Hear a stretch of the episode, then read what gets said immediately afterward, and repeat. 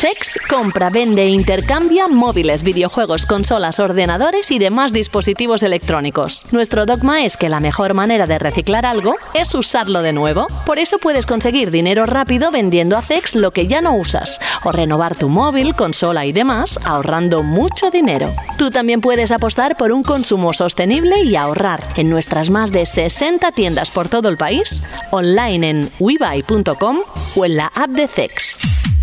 CEX patrocina Banda al Radio. Bienvenidos a Banda al Radio. Muy buenas, ¿qué tal? ¡Feliz 2023!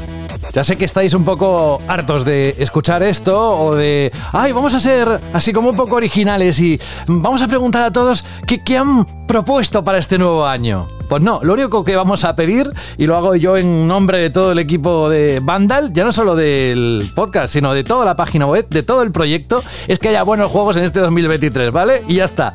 Y también como regalo, eh, los Reyes Magos, que es cuando se celebra esta semana, me han dejado un poco la voz un poco tocada. Espero llegar al final. Pero si no llego, pues me sustituye Saúl perfectamente, que además fue muy recordado durante la pandemia por ese Vandal Radio Express que caló bastante hondo. Saúl González, muy buenas. ¿Qué pasa, Feliciano, José? ¿Qué tal? Más de lo que piensas, ¿eh? Mucha gente se acuerda de aquella época, ¿eh? De cómo Vandal hacía podcast cada día con, bueno, contenido que iba saliendo y que como propósito principal era acompañar a, a los oyentes y a, a- a la gente que sigue el proyecto eh, de otra manera. Y la verdad Bueno, es que era- lo hiciste muy bien. Era casi, era casi más terapia para nosotros que para ellos. Pues bueno, para digo. todos. Bueno, no te voy a preguntar por cómo has empezado el 2023, solo te digo que gracias por estar aquí porque hoy vamos a hablar de los juegos del 2023. Es el especial, bueno, no de todos, evidentemente, de los que están confirmados. ¿Algo que quieras comentarnos de estos últimos días? Si no, paso a, a otro, ¿eh? Esto es como No, no, no, un concurso. a- avanti, avanti toda, dale. Sí, venga. Pues Fran G. Matas, muy buenas.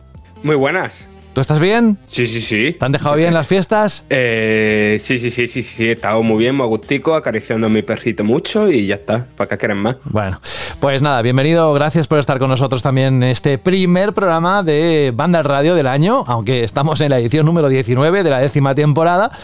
Y de momento, quien más eh, tengo conectado es a Jorge Cano. Hola Jorge. Hola, buenas. Algo que destacar, bueno, primero, feliz cumpleaños, que esta semana ha sido su cumpleaños, no voy a desvelar cuándo, pero tiene un año más, ya ha subido de nivel. ¿Qué tal? ¿Algo que comentar de los últimos días? Nada, muy bien, que la gente se prepare porque un año más viejo, un año más, más vinagre. Así que viene, vienen curvas esta temporada. Eso pensaba yo Este cuando, año. cuando dijiste en el último programa lo de God of War Ragnarok. ¿Te acuerdas, no?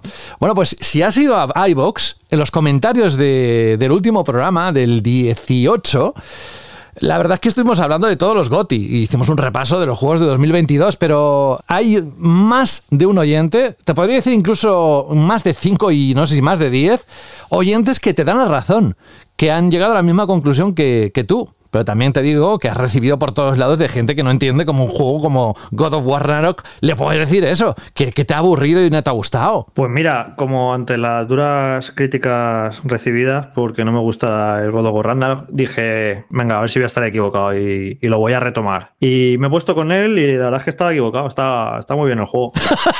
No, no, No el día de los, el- de broma. los inocentes ya pasó, mía. ¿eh? Es broma, no, es broma. No no he jugado absolutamente nada. No he tocado un mando ni con un palo en todas las navidades. O sea que no, no. no. Me he quedado... No, pero acá está muy bien, ¿eh? Está muy bien. Me han escrito por redes sociales, ¿Sí? gente dándome la razón, que, que bien, que piensan igual, gente que. Hay uno que me gustó mucho que dice que me retire. Y yo pensando, joder, ojalá, ¿sabes? yo, ¿Cuándo? ¿Dónde? ¿Dónde firmo? y yo, me pagas la jubilación y yo me retiro encantado de esto de los videojuegos. Pero de momento aquí seguiremos dando el, el día a día. Dando guerra. Bueno, oye, no me quiero olvidar que no está, está de vacaciones, que es Alberto González, que sabéis que se apunta enseguida a cualquier programa de Banda al Radio y además esta semana también sube de nivel, es su cumpleaños, así que lo va a escuchar porque lo escucha a todos, así que te deseamos un feliz cumpleaños cuando lo escuches, supongo que ya habrá pasado, seguro. Así que uno más y a seguir contando, ¿eh? que eso también es lo importante. Y para todos aquellos que nos seguís, pues nada, eh, ¿qué hacemos cuando llega un nuevo año? Pues evidentemente repasar el año pasado, y lo hicimos hace unos días, y en el primer programa de 2023, repasar los juegos que nos van a marcar, al menos que estén confirmados, en los próximos meses. Claro, no es una temporada cualquiera, porque hay nombres que ya por sí solos, aunque no tuvieran otros compañeros o compañeras de viaje, otros títulos alrededor, ya solo por eso serían verdaderos tsunamis. Pero bueno, aparte de los eh, tsunamis, hay otros juegos que seguro que van a hacer las delicias de muchos jugadores, de muchos de vosotros y de vosotras. Y en nada, Rubén Mercado, mira, iba a decir que se iba a conectar en algún momento, se ha conectado, no sé si el micro lo tiene preparado, si ya está listo para afrontar lo que venga en este 2023. Camarada Rubén Mercado, muy buenas. Muy buenas, ¿qué tal? ¿Cómo estáis? Pues mira, yo cogido de la voz, pero ¿cómo estás? ¿Cómo has pasado este, este año, de un año a otro? ¿Hay algo que tengas que contar? Mm, no, nada, nada nuevo, todo bien, en familia y comiendo, comiendo, comiendo y luego volviendo a comer, como los peces, pero sin beber, solo comiendo. Dice Jorge que no ha tocado un mando en todo este tiempo. ¿Tú has hecho algo con temas videojuegos? ¿Has jugado algo? He jugado algo, sí. He podido a ratitos poder jugar un poquito a God of War Ragnarok, que lo tenía ahí pendiente un poco, pero tampoco juego demasiado. Pero bueno, algo más que las últimas semanas que lo veía así de lejos y me daba como, como picor. Y he podido jugar algo. ¿Pero, ¿Pero te da picor como a Jorge, que no le ha gustado, o otro tipo de picor? De momento llevo relativamente poco tiempo y no puedo opinar demasiado, pero de momento me va gustando. no puedo opinar tampoco porque no llevaré, a lo mejor llevo un 15% de, lo que es la historia y de momento me va gustando, pero bueno, cuando avance un poco más podré darle la razón o no a Jorge, eh, pero de momento, de momento no se la doy. Venga, bueno, vamos a dejarlo aquí, vamos al turrón, nunca mejor dicho, bueno, vamos a dejar de comer y de pensar en comida, porque como sigamos así, la cuesta de enero no va a ser cuesta, va a ser algo más. Al roscón ya. José, al roscón, no, no, no, Uf, es verdad, es el último, la última etapa, ¿no? es como un turrón. bueno, vamos y a... Sin fruta confitada de esa, por favor. calla, calla, calla que no sigo. vamos con eh, el bloque único que forma este especial, que son los videojuegos que vienen en este 2020. 2023. Banda al radio.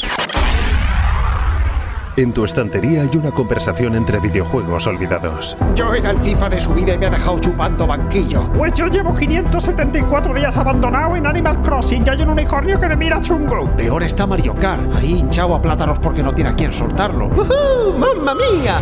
Tus juegos merecen una segunda vida. Bájalos del estante porque en CEX te los cambiamos por dinero en efectivo. Trae tus juegos y consolas a CEX y consigue Pastuki de la buena. Tiendas por todo el país y también online. Busca CEX. Si algo ha quedado más o menos en la mente de creo que una mayoría de jugadores en todo el mundo es que el 2022 ha sido un gran año para aquellos que tengan la plataforma que tengan. ¿eh? Bien, es cierto que también ha sido una época de grandes ausencias debido al retraso de algunos títulos cuyo lanzamiento estaba inicialmente planificado para el 2022, entre los que se encontraban, por ejemplo, Starfield, Redfall, The Legend of Zelda. No estoy diciendo nada nuevo, eso lo sabéis. Sin embargo, no hay nada de lo que preocuparse porque tiene pinta de que este 2023 será un año incluso mejor. Sobre todo si echamos un vistazo rápido al espectacular calendario de que tenéis en la página web de Vandal en un reportaje. Vais al apartado reportajes y ahí bien clarito pone los videojuegos que vienen en 2023. Todo lo que vamos a decir está ahí y además con eh, links a vídeos, lo tenéis todo muy fácil. Nosotros lo vamos a repasar de la siguiente manera, un poco lo mismo que hemos seguido en el esquema con los GOTI, y es que vamos a decir los nombres de los títulos, la fecha supuestamente que tienen ahora mismo de salida y a partir de ahí pues vamos comentando un poco lo que nos gusta de esa propuesta, de ese título, ¿vale? Los que vienen ahora son juegos con fecha confirmada. Y empezando por...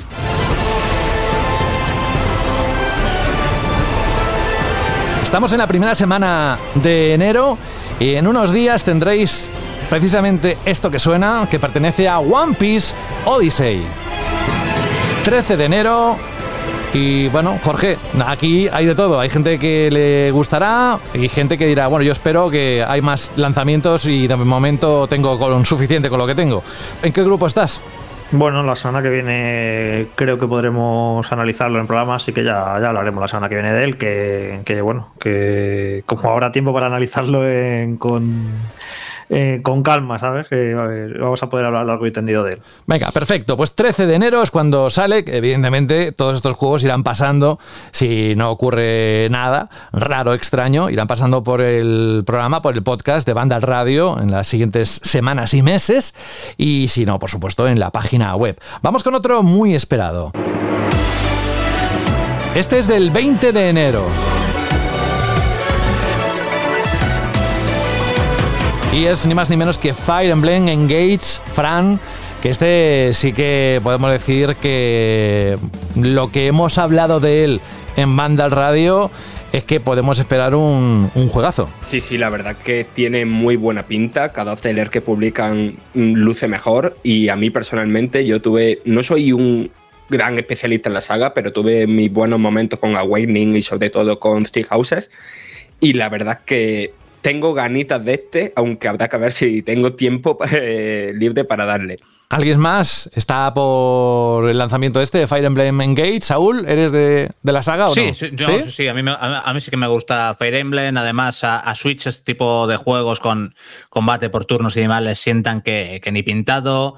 Eso sí, yo lo suelo dejar para una época de vacaciones porque al final son muchísimas horas de, contenido, de, de juego y me apetece más estar tranquilito para jugarse a este tipo de títulos. Pero sí, le, le tengo ganas y, y vamos, de, esta, de este primer mes yo creo que es el juego que, que más espero sin, sin lugar a dudas. Además es curiosa la estrategia esta de Nintendo de sacar un gran, un muy gran lanzamiento en enero, que le salió bien el año pasado con Pokémon Arceus, y parece que quieren repetir, que hay gente que dice, no, la cuesta de enero y tal, no se vende en juego. Pues ya veréis cómo se vende el Fire Emblem este. Sí, seguro. No, Y- no. y el que más da una semanita, esperas una semanita y lo compras una semanita después, tampoco, tampoco pasa nada. Sí, sí que hay que decir que históricamente los juegos que se lanzan en enero, quitando algunas excepciones como Pokémon Legends de Arceus, que vendió una barbaridad, eh, no es un mes en el que los juegos funcionen realmente bien.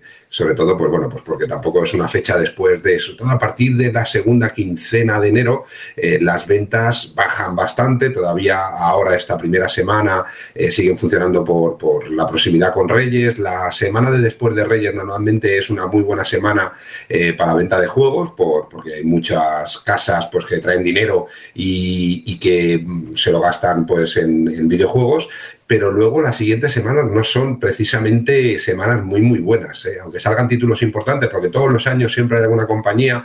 Yo recuerdo sobre todo Capcom eh, o Square que siempre aprovechaban este mes de enero eh, para lanzar algún título, sobre todo la última quincena, y nunca han sido en España muy, muy fuertes. En el resto de Europa sí que son fuertes porque en, en muchos países no hay dos fechas de celebraciones o de regalos como pueden ser en España, con Papá Noel y con Reyes. Hay muchos países como por ejemplo en, Portugal o en, o en Francia o en Inglaterra, donde son más de Papá Noel y ya ha pasado un mes y ya ha pasado un poco la resaca de esas semanas de gasto de- descontrolado y son buenas, buenos meses o buenas semanas las últimas de enero. Pero en España, históricamente, quitando algún, algún, bueno, alguna excepción, no es que sea un mes excesivamente bueno para la venta de videojuegos, también hay que decirlo. Y el bono cultural, cuando se supone, no sé cuándo se cobra, ¿eh? pero ¿tú crees que puede impactar? Porque habrá gente que lo utilice para videojuegos.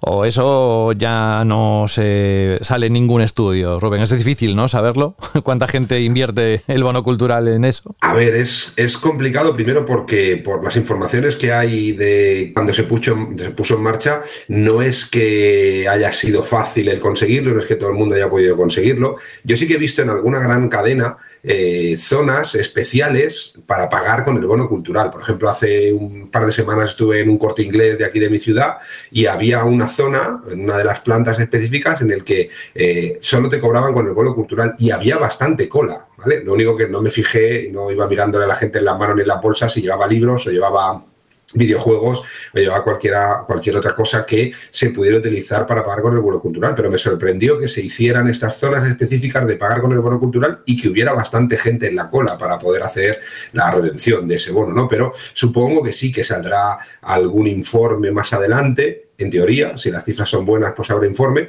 eh, de, en qué se ha gastado. ¿no? Veremos a ver esa información, cómo la trabajan, cómo la tratan, que ya sabemos también a veces que la información es un poquito extraña, pero, pero no te sabría decir en qué proporción se han gastado el bono cultural en videojuegos, para uso propio, no para uso propio, o para diferentes historias que pueden haberse comentado por ahí, pero supongo que sí que sabremos más adelante cómo ha funcionado. Bueno, esto nos lo puede contar Fran, porque el año pasado hizo 18 años, con lo cual... Eh, es broma. Ojalá, ojalá.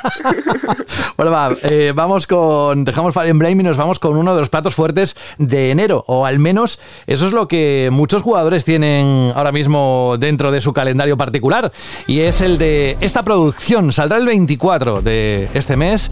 Y ya sabéis, hay una demo gratuita que ha sido quizás más confusa de lo que. de la luz que podría aportar.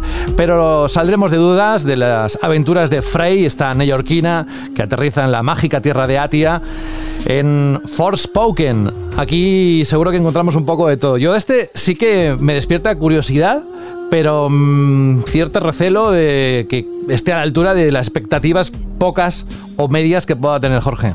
¿Tú cómo estás aquí? No, estaba pensando que es interesante, ¿no? Cómo una demo a un juego le puede perjudicar o favorecer cuando un juego muy esperado, van bien las reservas y, se, va a vender mucho, eh, nunca sacan demo, porque dices, ¿para qué? Si ya está todo hecho. Y yo creo que muchas veces cuando sacan demos de ciertos juegos es porque ven que no está generando interés, que no hay reservas y que dicen, bueno, vamos a mover un poco el avispero y que al menos la gente lo pruebe, que hable de él y a alguien le gustará. Vamos a sacar la demo, ¿no? Aunque cierto también que Square Enix en los últimos meses y casi años diría que está apostando muy fuerte por las demos. El año pasado casi todos estos JRPG que lanzaron desde el verano hasta Navidades, casi todos han tenido demo. Y bueno, pues esta demo es un ejemplo de eso que comentaba, que a veces es que yo creo que no le ha hecho ningún favor al juego. Creo, creo que la mayoría de los comentarios han sido negativos, pero imagino que no tienen nada que perder, ven que el juego no estaba generando ningún tipo de interés y dice, bueno, mira, vamos a sacar la demo, que la gente lo pruebe y así al menos se está hablando del juego durante unos días, unas semanas. Este es de los juegos estos que decía antes, que Square no sé por qué, porque yo recuerdo en la época, hace muchos años, cuando estaba en Proin y llevábamos Square, eh, que Square siempre se, no sé, se le metía en la cabeza que tenía que lanzar un juego en enero, que normalmente es un mes donde los slots parecen más libres y en este 2023 va a ser complicado encontrar un slot más o menos libre de juegos para lanzar y siempre lanzaba juegos que no eran sus grandes apuestas y que nacían muertos. Es decir, ya veíamos que por las fechas que salían, por cómo iban las reservas, por cómo iban las preventas, en un momento en el que las preventas eran bastante mayores eh, de las que hay ahora eh, y que marcaban más una línea en el que ya veías que, el éxito que iba a tener el título iba a ser muy flojo, ¿no? Aquí también la demo, como dice Jorge, tampoco ha ayudado, el, el, histórico que lleva detrás tampoco, con lo que yo creo que va a ser pues uno de los grandes títulos con grandes fracasos de la primera o de los primeros, el primer mes del año. Vamos, esperemos que no, pero todo tiene pinta de que, de que este Forest Pokémon va a pasar un poquito sin pena ni gloria dentro de nuestras colecciones de juegos. A mí, sinceramente, me causa mucha curiosidad por, primero, porque pude probar una... No sé si es exactamente lo mismo que lo de la demo, creo que no, que es distinto, pero sí pude hacer una impresión hace meses que al menos lo que es el sistema de combate me gustó mucho la impresión es que hizo Carlos hace una semana por aquí, por, por Vandal, pintaban interesantes, pero sobre todo me causa curiosidad por la historia, que es de lo que menos se sabe, porque aquí están implicados eh, Amy está implicado la Todd perdón si no se pronuncia así, seguramente no, que es la persona que iba a acompañar a, a en el guion de aquel juego de Star Wars de Visceral que acabó cancelado.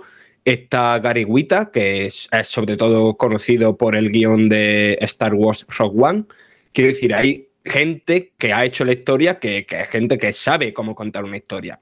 La cosa es mm, si habrán podido aplicar sus conocimientos aquí o al tema de diseño de juego y tal, ha evitado que, que, puedan conformar una gran historia. No lo sé, pero al menos eso, tengo muchísima curiosidad por este juego. Aquí una cosa muy corta, eh, la única cosa que puede ser buena para Forspoken eh, o que pueda salvar un poco las ventas es que eh, este mes de enero va a haber si no pasa nada, seguramente más cerca al 15, 16 más o menos, va a haber el primer entre comillas, gran desembarco de consolas en España, con este pack que hemos visto anunciado en todos sitios, incluso en televisión, de consola PlayStation 5, más God of War Ragnarok, más The Last of Us, más los 20 euros del, PlayStation Network. Eh, y es lo único que puede salvar si esa gran cantidad de consolas, al no haber muchos lanzamientos para PlayStation 5 en este mes, puede captar o puede conseguir la atención de esos nuevos usuarios de consola y es algo que puede ayudarle a lo mejor a subir algo las ventas. También hay que tener en cuenta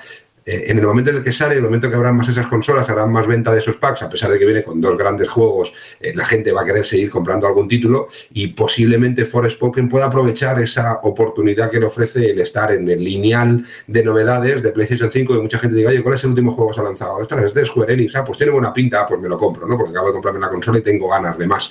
Es lo único que puede salvar un poco, desde mi punto de vista, el que tenga unas cifras medianamente relevantes. Que por cierto, Rubén, vaya poder ¿no? Ardistel, anuncios en la tele y todo, ¿eh? Sí, sí, sí, no, no, es que yo, creo, vamos, que, eh, Ardistel ya mismo, ya mismo quita a Bill Gates de en medio, ¿eh? Javier Soto, que es una de las personas visibles de Ardistel, yo ya lo he visto, le estaban haciendo fotos el otro día para la revista Forbes, el nuevo Amancio Ortega, es decir, aquí se demuestra un poco que muchas veces la gente habla por, por hablar muchas veces. Es decir, los packs son cosa de Sony y es Sony el que ha puesto dinero en publicidad en televisión y es Sony el que ha decidido los packs que se han lanzado.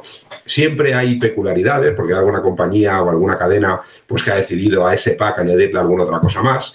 Pero bueno, esto se demuestra sin tener que contestar en ningún sitio, por más que se conteste no sirve de nada, pues que muchas veces lo que queremos, por mucho que queramos a Sony y a PlayStation, o por mucho que queramos a Microsoft con Xbox, o por mucho que queramos a, Nintendo, con Switch, eh, hay veces que las compañías, por más que las queramos, hacen cosas que son extrañas. Y en ese caso hay que decir que PlayStation lleva un tiempo haciendo cosas muy extrañas y se, irá normalizando, ¿no? Pero bueno, está bien, ¿no? Jorge, gracias por el capote, pero está bien el que, el que nos demos cuenta, pues que, bueno, pues que hay cosas que son más sencillas de lo que parecen, aunque nos, aunque nos parezca totalmente extraño lo que se está haciendo. Bueno, pues ahí queda. Seguimos con el repaso de los juegos que salen en enero. Queda uno, al menos de los que van a ser fuertes. Hemos tenido tres el One Piece, el Fire Emblem, el Forspoken, pero realmente para cerrar de una forma dulce el mes hay un juego que yo cuanto más leo, más me apetece tenerlo. Y eso que estoy ahora mismo disfrutando del Calisto Protocol, luego vamos con eso. Pero antes,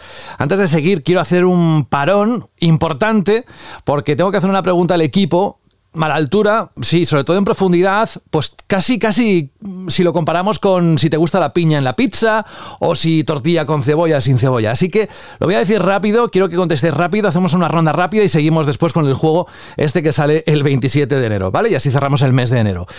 Pregunta al equipo de Banda Radio, empezando por Jorge, ¿fruta confitada en roscón de reyes, sí o no? Sí. Saúl. Ni de casualidad. Fran. Evidentemente no. ¿Y Rubén? Prohibida totalmente, pero solo en el roscón. En cualquier dulce, pastel o incluso caramelo, la fruta confitada es, yo creo que es un invento del demonio. Y que a Jorge le guste, me confirma pero lo bonito que es, Pero lo bonito que la tradición de cortarte tu trocito de roscón, quitarla de encima y todo eso. Que te quede la marca de la naranja. Joder, es parte o sea, tú lo quieres para tirarla. Es que es parte de la gracia. De, quitáis la tradición, la tiene que llevar esa mierda encima. Y aunque no te la comas Estoy convencido que eres de los cabrones estos que se tragan el haba del roscón para no pagar el año que viene, ¿no? También, además de la fruta. Bueno, eso sería no, sé, no sé, yo los roscones que compro son muy de barrio, no hay habas, hay muñecos horribles del chino. sí, pero hay, un muñeco, que es el que te da la corona, esa que te da en el Burger King también, que lo tienes que esperar a Navidad para ponértela, pero luego hay otra parte. No, eso será en Cataluña. Yo aquí. Ah, en Cataluña. Aquí somos catalanes. Aquí hay uno que es un haba y al que le toca tiene que pagar el tortel. Sí que es verdad que cuadra mucho con nuestra filosofía catalana, que si conseguimos que alguien pague los seis torteles de Navidad, y no los paga uno, uno mismo, pues está bien. Pero Aquí son unos objetos, muñequitos inquietantes que no saben muy bien de dónde han salido ni por qué los han metido en el rojón y es una sorpresa todos los años. Eh, bueno, iba a hacer algún comentario, pero si no, nos vamos a ir de tema. Vamos a por el juego que sale el 27 de enero y que, como os decía, cuanto más leo, cuanto más sé del Dead Space Remake, más quiero jugarlo. Y evidentemente las comparaciones van a ser inevitables con el Callisto Protocol. Pero claro, que te digan que el juego este de 2008 8, que tanto te gustó, a mí en mi caso, y que seguro que muchos de vosotros también disfrutasteis, va a venir con, pues eso, adaptado a lo que es la parte técnica eh, que ofrecen las consolas de nueva generación, con sistema de iluminación, el modelado de los necromorfos, pero que además te digan que los creativos eh, se han inspirado en los recientes remakes de Resident Evil, eh, concretamente en el 2, el remake, y que además han tomado la libertad de expandir la historia gracias al lore que se añadió en Dead Space 2 o Dead Space 3, pues ¿qué queréis que os diga? Unas ganas tremendas. 27 de enero cerrando el mes Dead Space Remake. Fran, aparte de la canción esta de miedo que hay por el de fondo, ¿qué te, ¿qué te viene a la cabeza cuando piensas en este juego? A ver, le tengo muchísimas ganas, me lo voy a jugar sí o sí. Me lo voy a mí, fumar. eh, Tú tienes que decir, me sí, lo voy a sí. fumar. Eh, a mí Dead Space mm, me gusta muchísimo, especialmente el primero. Y le tengo, evidentemente, muchas ganas a este por todos los motivos que has comentado. Pero a la vez, todo lo que veo me gusta. Pero desde que jugué a Callisto Protocol, todo lo que veo para ser un juego Next Gen se me queda, al menos en los vídeos, a medio gas. Después, lo mismo jugándolo, flipo igual o más que con, que con los gráficos de The Callisto Protocol. Pero de momento me da eso, la sensación de que no tiene esa sensación de ser tan next gen como era el Calisto, incluso este último siendo intergeneracional. Y ahora sí entramos en el mes de febrero. Ojo aquí porque empezamos fuerte y lo hacemos con Avalanche Studios y el Hogwarts Legacy que tiene dos fechas. Una, el 10 de febrero, porque saldrá en PC, PlayStation 5 y Xbox Series. Ya lo sabíais, lo comentamos hace unos días. Y el 4 de abril, más tarde, en PlayStation 4 y Xbox One. Y diréis, ¿y para Switch? Pues en verano, de momento no tiene fecha confirmada. Aquí, Fran, otro de los que eh, le sigue una generación entera a lo que es la historia de Harry Potter y este Legacy puede ser uno de los juegos que más se jueguen estos, estos primeras semanas de- del 2023, ¿no? Sí, sí, evidentemente yo creo que Harry Potter, mm, con sus cosas, sobre todo cosas recientes, eh, es un, algo generacional, ¿no? Yo creo que toda la, la gente que estamos ahora entre la veintena y la treintena, pues nos hemos criado con la aventura de Harry, Ron, Hermione y demás. No sé, yo cada, todo lo que veo de este juego es como un sueño hecho realidad. Yo jugué muchísimo, más que a esos tan recordados juegos de PlayStation, yo jugué sobre todo a los RPG de Game Boy Color y Game Boy Advance. Y yo todo lo que veo de este Hogwarts Legacy, pues se me hace la boca agua, la verdad. No creo que vaya a ser un juego innovador, ¿sabes? De estos mm, que, que- hacen algo nuevo por su género, ni que se convierta en un imprescindible para cualquier fan de los videojuegos. No creo que vaya a eso. Yo creo que lo que va a hacer es adaptar fórmulas que de sobra conocidas al mundo mágico, ¿no? Y con eso yo creo que a mí y a la más de una decena de millones de personas que vieron el trailer del anuncio, que se dice pronto, les basta. De hecho, eh, hace poco salió como un, un listado, ¿no? Que basado en búsquedas de Google de, todos los juegos de 2023, ¿no? De cuáles eran los que más se buscaban. Y Hogwarts Legacy ganaba por goleada. Por licencia, este título yo creo que, que tiene que ser por licencia, por el tiempo, por el hype, por el empuje por parte de Warner. Tiene que ser uno de los títulos del, trimestre eh, en cuanto a ventas. Yo creo que por, nombre, por quién está detrás, por la fuerza del marketing que va a tener, por, las ganas que parece que, como dice Frank, que hay eh, desde que salieron los primeros trailers, debería de ser uno de los títulos realmente que más vendieran en, en el primer trimestre del 2023. Con lo que yo creo que tanto el sector como Warner, por supuesto, y más después del fiasco de Gotham Knights que, que tuvo hace relativamente poco, eh, tiene que ser uno de los títulos que marque un poco la tendencia, digo del trimestre, pero, pero como dice Saúl, eh, debería de ser casi casi uno de los títulos del año. ¿no? Yo, pero lo que pasa yo creo que para ser uno de los títulos del año sale, sale pronto, pero sin duda es eh, uno de los títulos que marcará realmente el estado y la salud y seguramente marque el camino para decidir el lanzamiento de algunos otros juegos que todavía están pendientes de lanzar este año. No, aunque parezca muy extraño, el buen funcionamiento de un título eh, puede hacer que las compañías se repiensen en la fecha de lanzamiento de muchos otros. Y Harry Potter o el Hogwarts Legacy tiene que ser uno de esos títulos que marquen esa tendencia de cómo va a funcionar este 2023. Yo le tengo muchas ganas, ya no solo por jugar al juego, sino por realmente eh, medir un poco ese hype que tenemos de cómo va a ser este 2023 y Hogwarts Legacy seguramente será de los primeros eh, referentes, uno de los primeros indicadores de cómo va a ir evolucionando este 2023. Y hablando de las decisiones que toman las compañías en base a lo que ha ocurrido, éxito o fracaso de juegos anteriores o de proyectos anteriores, este desde luego se ha hecho de rogar, pero por fin los jugadores de Occidente podrán, podremos, yo podrán porque yo no, no lo voy a jugar, no he jugado ninguno pero sé que hay mucha gente detrás que está con ganas de catar de primera mano el Like a Dragon Ishin, que tiene una revisión desarrollada en Unreal Engine, pero decía que sobre todo que llegará con textos en español, gracias en parte al éxito de juegos, por ejemplo, como Ghost of Tsushima de Sucker Punch. Habrá cuatro estilos de lucha y muy diferenciados y saldrá el 21 de febrero. Y aquí, Saúl, yo aquí este te veo jugando. Eh, te veo esperando la Pues, fecha. ¿Me he equivocado? Pues lo cierto es que no, no, no, porque le tengo, le tengo ganas, porque un poco descubrí la todo el, llamémoslo universo Yakuza o como, o como queréis llamarlo gracias a Judgment, precisamente porque era el primero que venía en castellano, ya sé que es un spin-off, pero bueno, eh, muchos me entendéis ya. Eh, también jugué al, al Yakuza Like a Dragon y ahora que ya me he metido un poco en este mundillo, me gusta mucho y ver que llega esta remodelación en Unreal Engine 4 y que llega además en, castellano, pues yo le voy a dar bien duro al, al Like a Dragon Ishin. Nos quedamos en la misma fecha, eh, seguimos en el 21 de febrero y aquí seguro que se desata alguna que otra pasión, más que nada escuchando eh, los programas anteriores donde aparecía este juego como uno de los a observar, a tener en cuenta. Atomic Heart. Es un shooter en primera persona que nos pondrá en la piel de un agente de la KGB y que la música, por ejemplo, corre a cargo del compositor del reboot de Doom. Vamos, que aquí, Jorge, no sé si fuiste tú o Fran el que dijo que Atomic Heart, o los dos, ¿eh? que era uno de los que queríais que llegara la fecha para catarlo. ¿Es así?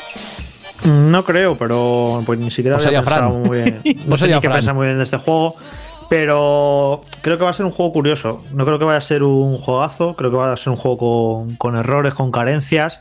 Pero a la vez con cosas originales y diferentes de las superproducciones a las que estamos acostumbrados en la industria AAA. O sea, es el típico eh, juego doble A, o por así decirlo, que, que que yo creo que va a ser interesante, seguramente. Sí, yo, yo creo, yo voy por esa línea, Jorge. Yo creo que va a ser uno de estos. Para los que nos gustan los shooters, yo creo que eh, seguramente les veamos carencias rápido, pero va a tener cositas que yo creo que nos van a gustar mucho. Es el típico juego de 7, 7 y poco que dices, bueno, es 7, 7 y poco, pero es muy disfrutón y, y- y gusta mucho. Yo lo espero también con, con optimismo. A ver, mm, ya he dicho por aquí varias veces que Bioshock es de mis juegos favoritos y este tiene un, un toque, una inspiración clarísima de, de Bioshock, eh, solo que con un universo retrofuturista soviético. Y la verdad es que, no sé, mm, le tengo bastantes ganitas. Pero también es verdad mm, todo lo que decís. Eh, aquí estamos hablando de un estudio que es, es un estudio AA, que es un estudio ruso, que es su primer título. Es un proyecto que comenzó hace una barbaridad de años como un juego de realidad virtual y que después cambió a ser una cosa, pues eso, de PC y consolas. No sé, eh, por una parte confío y por otra parte me genera muchísimas dudas. Así que a ver qué tal sale al final. Hay una cosa particular en el 2023, ah, justo al comienzo, que no suele pasar así. Bueno, generalmente cuando sale algún anuncio, o sea, cuando se produce algún lanzamiento de hardware, suele ser más bien entrado el año. Pero curiosamente en este 2023 vamos a vivir, después de estos lanzamientos que hemos comentado, una apuesta de gala de la segunda generación en cuanto a la realidad virtual de parte de PlayStation. Estoy hablando de PlayStation VR 2. Con el lanzamiento, evidentemente habrá unos cuantos juegos, creo que había confirmado solo unos 20, pero hay muchos más en la lista y tienen que ir cayendo las fechas. Pero hay uno que se venderá incluso con un pack, que es este Horizon Call of the Mountain. El 22 de febrero, el mismo momento en el que se ponga a la, a la venta las PSVR 2, es cuando saldrá este juego y aparte del título, evidentemente tiene que ver con el mundo de Zero Dawn y Forbidden West, eh, pues Guerrilla Games aquí espero que nos sorprenda muchísimo, pero ¿qué habrá detrás de esa tecnología? Es lo que empezaremos supongo en el mes de enero, Jorge, a, a saber cuando a la prensa se le invite a, a probar estas gafas, ¿no? Esta- este casco de realidad virtual que por lo que promete a nivel técnico tiene que marcar una diferencia clara con, con la primera generación que se puso a la venta en el 2016, ¿no?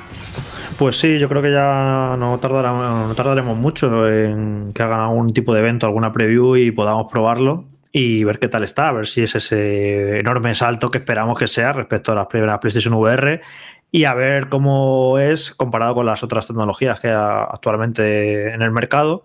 Y bueno, eh, ese precio que prohibitivo que nos ha parecido a muchos y que ha hecho que mucha gente no vaya a dar el salto de momento, pues a ver si está justificado o no con la tecnología, que luego a lo mejor lo probamos y decimos, pues mira, es que es alucinante lo bien que funciona, lo bien que se ve y los juegos están muy bien y nos sorprende. Tenemos, a ver, tenemos muchas ganas de probarlo y a ver qué, qué ocurre, pero en cualquier caso, el lanzamiento de un nuevo hardware pues, eh, siempre da vidilla al mundo de los videojuegos. Eh, saldrán un montón de títulos, habrá que analizarlos, hablar de ellos y bueno, eh, es, eh, es alegría siempre, ¿no? En el mundo este de los videojuegos, si se lanza una nueva consola.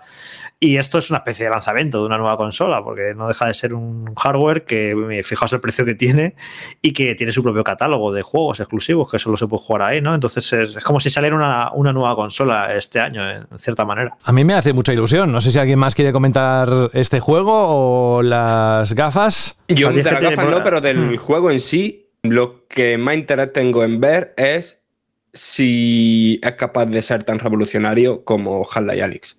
Eh, es lo único que quiero, porque me, pasa de que cada cosita interesante que pruebo de realidad virtual me la destroza el, ver que, mm, leñe, esto es peor que, un juego que jugué hace más de dos años, ¿sabes? A lo que pasa, Fran, a ver, evidentemente no va a ser este juego tan bueno como Half-Life Alyx, ni se le va a aproximar porque no ha tenido tanto tiempo de desarrollo, ni tantas ganas, ni tanto talento detrás seguramente, etcétera, etcétera. Pero sí que es interesante que lo que hayan aprendido otros eh, desarrolladores de, PlayStation- de, de juegos de realidad virtual respecto a Half-Life Alyx, ¿sabes?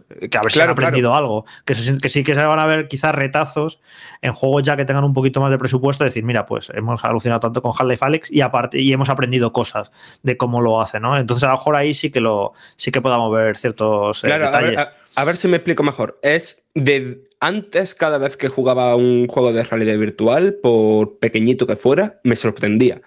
Desde que jugué a Half-Life Alyx, prácticamente no me ha sorprendido ningún juego de realidad virtual. Y con que este título consiga sorprenderme con al- algo concreto, para mí ya ha valido la pena. Es que luego, eh, el año pasado, por ejemplo, 2022, si miras listas de los mejores juegos de realidad virtual, la situación del sector es un páramo. O sea, Sí, salen sí. muy pocos juegos relevantes y verdaderamente importantes. O sea, no, no apuestan las compañías por. Salen muchos juegos, evidentemente, porque salen muchísimos juegos eh, de todo tipo durante el año, pero juegos de medio presupuesto un poco más así interesantes y que se vean currados, eh, es que no sale casi nada. Es una tecnología que sí, que hay un montón de dispositivos que son muy buenos, que todo lo que queráis, pero no, no, no recibe apoyo y no, no acaba de, de, no sé, de ser relevante. Vamos, es que es eso, mira, ya te digo, miras cualquier lista de qué ha sido lo mejor de 2022 en juego de realidad virtual y es que no, sale prácticamente nada. Fijaos lo que estamos comentando en el mes de febrero, que hay grandes títulos y puede que nos recuerde algo al 2022, porque sí que estaba pensando yo que en aquella fecha estábamos pendientes de la llegada de esos correos de la Steam Deck, pero claro, después de cómo fue todo, eh, no podemos decir que salió precisamente a principios de 2022, sino que fue poco a poco saliendo o apareciendo a lo largo de todo el año. Pero bueno, eh, las PSV R2 están ahí. El 22 de febrero estoy convencidísimo que le vamos a dedicar tiempo en Vandal, también en Vandal Radio, pero me refería a la web, para contaros todo lo que hay. Mm, Su talón de Aquiles, como decían, bien decía hace un momento Jorge, será el catálogo. Si la tecnología es buena y además le acompaña un catálogo por el que muchos de nosotros digamos esto me interesa, seguramente poco a poco irá, teniendo ese tirón a pesar del precio alto que tiene. Nos vamos con más títulos, dejamos hardware, nos vamos con Son of the Forest. Es un título que sale el 23 de febrero, fijaos cómo se concentran en esas fechas. Es la secuela del título de Forest y bueno, me gustaría saber qué os dice este título. Es para PC, en principio, o sea que yo no lo podré jugar, pero tú, Saúl, sí. Sí, nada, el primer, el primer de Forest estuvo bastante tiempo en el acceso anticipado. Era un, uno de. Yo creo que fue uno de los primeros grandes juegos de, supervivencia cuando empezó todo este boom gracias a, DayZ y, demás mods. Eh, tenía una atmósfera muy, muy conseguida y veremos si han aprendido de errores que tenía el primer de Forest para, para esta continuación. Y bueno, yo la tengo le tengo ganitas, lo que pasa es que sale el mismo día que otro juego que vamos a decir ahora y entre papá y mamá, pues bueno. Te quedas con el, el, Company of Heroes 3, ¿no? Correcto. Ahí está, la estrategia en tiempo real ambientada de la Segunda Guerra Mundial de Relic Entertainment. Está de regreso con este Company of Heroes 3, una secuela que llega más de 10 años después del segundo título y que ya veis que está despertando interés en Saúl, no solo porque salga en PC, porque también estará disponible en PlayStation 5 y Series XS. 23 de febrero, sale en la misma fecha, lo edita Sega. Bueno, ¿qué, qué esperáis de este título? Pues, Yo lo primero, perdona Saúl, una pregunta porque a lo mejor me puedes ayudar. Ha salido, ha salido Rubén y parecía una metralleta. sé, que, es la silla. Eh, como si fuera un MG42. Eh, sé que es la silla, pero le ha quedado muy bien. sí, sí, sí, bueno, pues perdón, así, eh, para que veáis, este es un programa con una edición y los efectos de fábula. es el peso de la Navidad que cada vez lo está sufriendo más la silla. Oye, Saúl, una pregunta después de estos efectos especiales. ¿Por qué hay compañías como Sega y muchas otras que se empeñan en lanzar un juego que está, yo creo, desde el punto de vista creado y pensado en un 99% para PC, lanzarlo en consola? Es que no lo entiendo. A lo mejor tú me puedes decir, no, no, pues es que esto en consola se juega mucho o que los controles están optimizados y tal, pero ¿por qué esas, esas ganas de sacar juegos muy hechos para un PC también en consola, Saúl?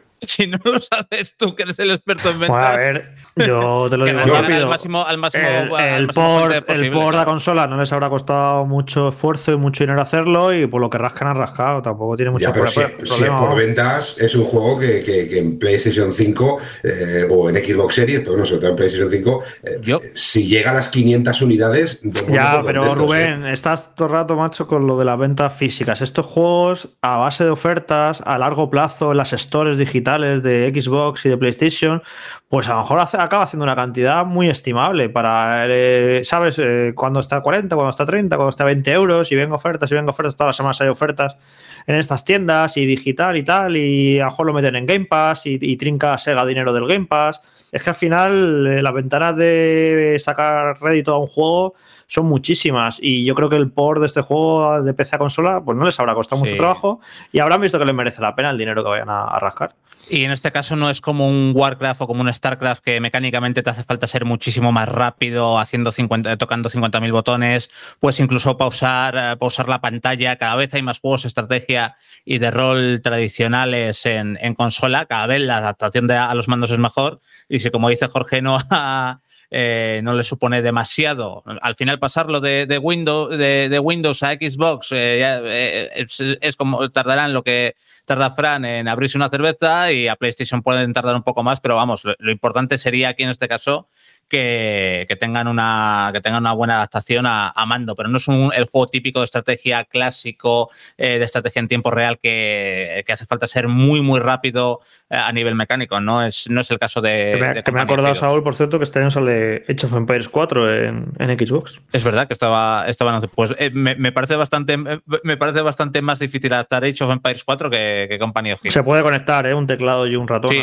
sí, claro, claro. Es que de hecho, por ejemplo, por ejemplo, mm, Call of Duty en, PlayStation 5 yo lo he jugado muchas veces con teclado y ratón, se puede conectar perfectamente por USB y, a funcionar, por ejemplo, y en Xbox igual, o sea que, el que quiera jugarlo lo puede, lo puede jugar y tirar, en el sofá tranquilamente, el tecladito, el ratón y, y a disfrutar. A disfrutar y que se cierre ya el mes de febrero, por Dios, porque es que este ya es el último ¿eh? que sale, pero tampoco es cualquier juego, ni más ni menos que el regreso de ese estilo artístico pixel art HD 2D que tanto gustó en su primera entrega. Estoy hablando de Octopath Traveler, la segunda parte, esta vez con ocho nuevos viajeros que explorarán cada uno por su lado un extensísimo mundo que se encuentra en una época de progreso. Así que ese juego, 24 de febrero, Fran, la cita ineludible con aquellos que se quedaron con ganas de más, que estoy convencido que hay muchos, quizás no tantos como otros juegos,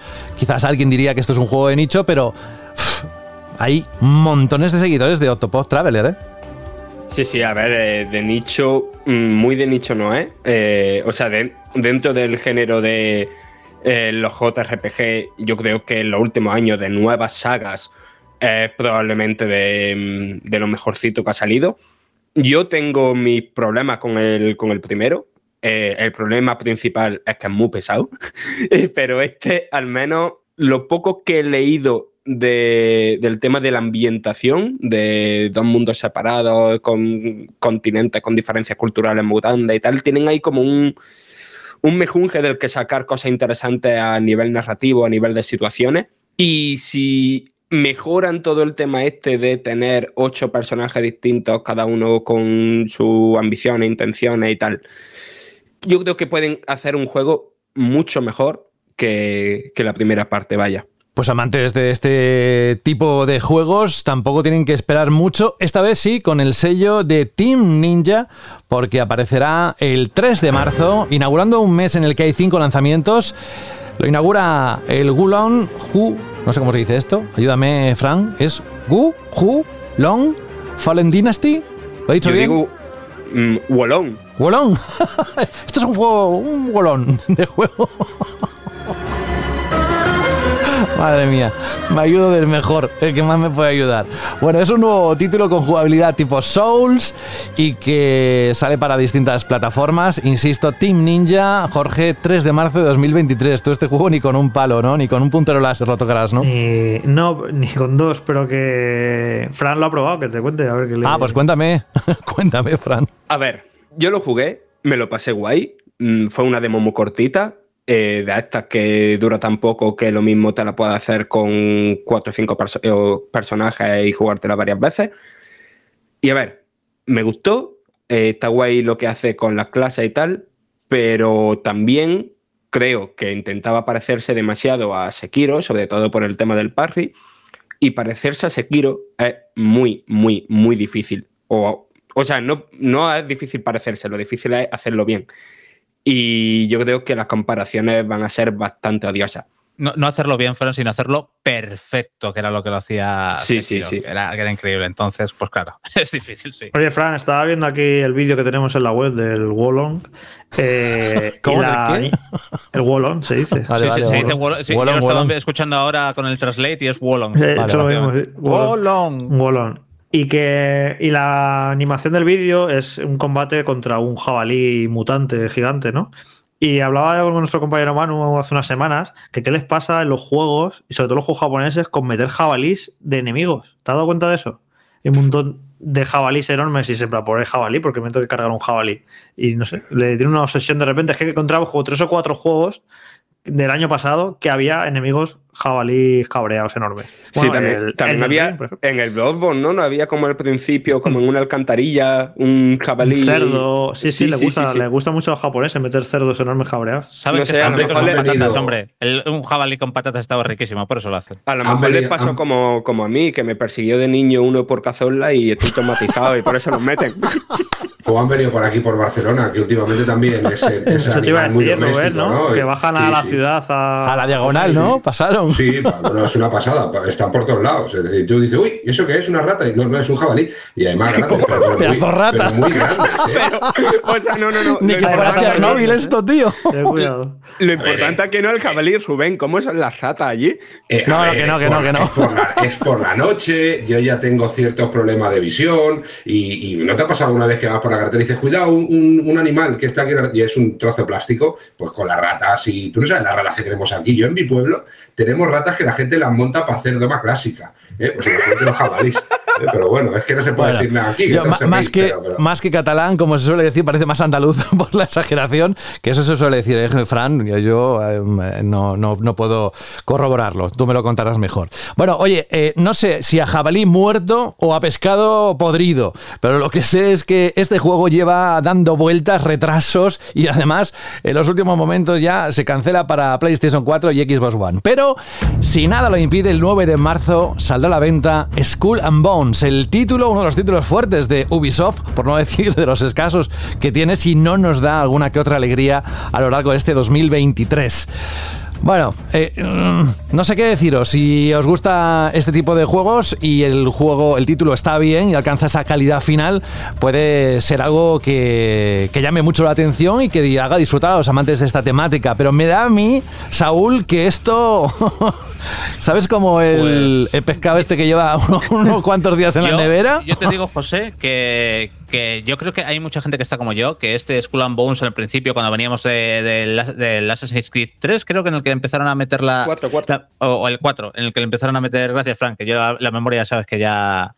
Ya mal, que empezaron a meter las mecánicas de los barcos y tal, que está muy bien. Y al A lo principio. mejor tenían- razón Saúl, ¿eh? que en el 3 había barcos ya. ¿eh? Ah, sí. Me suena que. me- me- me- Claro, me en el 3 los metieron los barcos y en el 4 ya dijeron, vamos a hacer un juego todo De basado en los barcos. Sí, sí, sí. sí. Perdón. Sí, sí, pero al principio le tenía muchísimas ganas, luego vas viendo que el proyecto pues se va yendo a pique y ahora ya no sé cuántos años después eh, pues ya no me apetece nada. Eh, el, que, el, el que quiera barquitos ya, ya tiene muchos barquitos, tiene, tiene muchas otras alternativas y, y a mí ya de- desde luego no...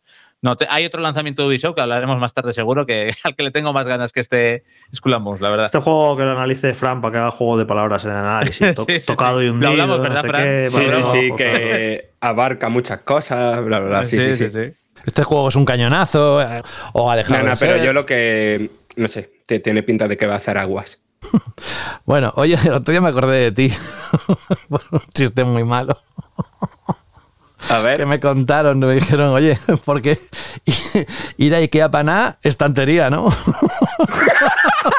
Vamos al siguiente juego, por Dios, que nos van a dejar de escuchar. Ostras, no, pero, eh, ¿cómo? Nada, es igual. entiendo. Ya escucharás en la repetición cuando te pongas el podcast. A mí hay dos juegos que, ya no solo del mes de marzo, sino en el primer trimestre os tengo que confesar que son mi debilidad. Y uno de ellos es este. Porque a pesar de lo que se dijo en su momento, a mí me gustó muchísimo y lo disfruté muchísimo. Estoy hablando de Star Wars Jedi Survivor. El 17 de marzo se pondrá a la venta este nuevo episodio de Respawn Entertainment, en el que yo creo que incluso va a subir la calidad del primero en muchos apartados, Jorge, y que va a dejar muy buen sabor de boca. A pesar de que Hombre, igual después del primero... Es fácil, que supere al primero porque yo ya dije que me parece un juego muy- bastante. No, no, pero en serio, creo que va a ser, creo que va a ser mucho mejor que el primero y que va a demostrar a la gente que el primero no era tan bueno, que tenía muchísimas carencias, que era un juego que, dejaba que bastante que desear muchas cosas y creo que va a ser bastante mejor y entonces va a decir la gente, ah, joder, pues es verdad que el primero no era tan bueno.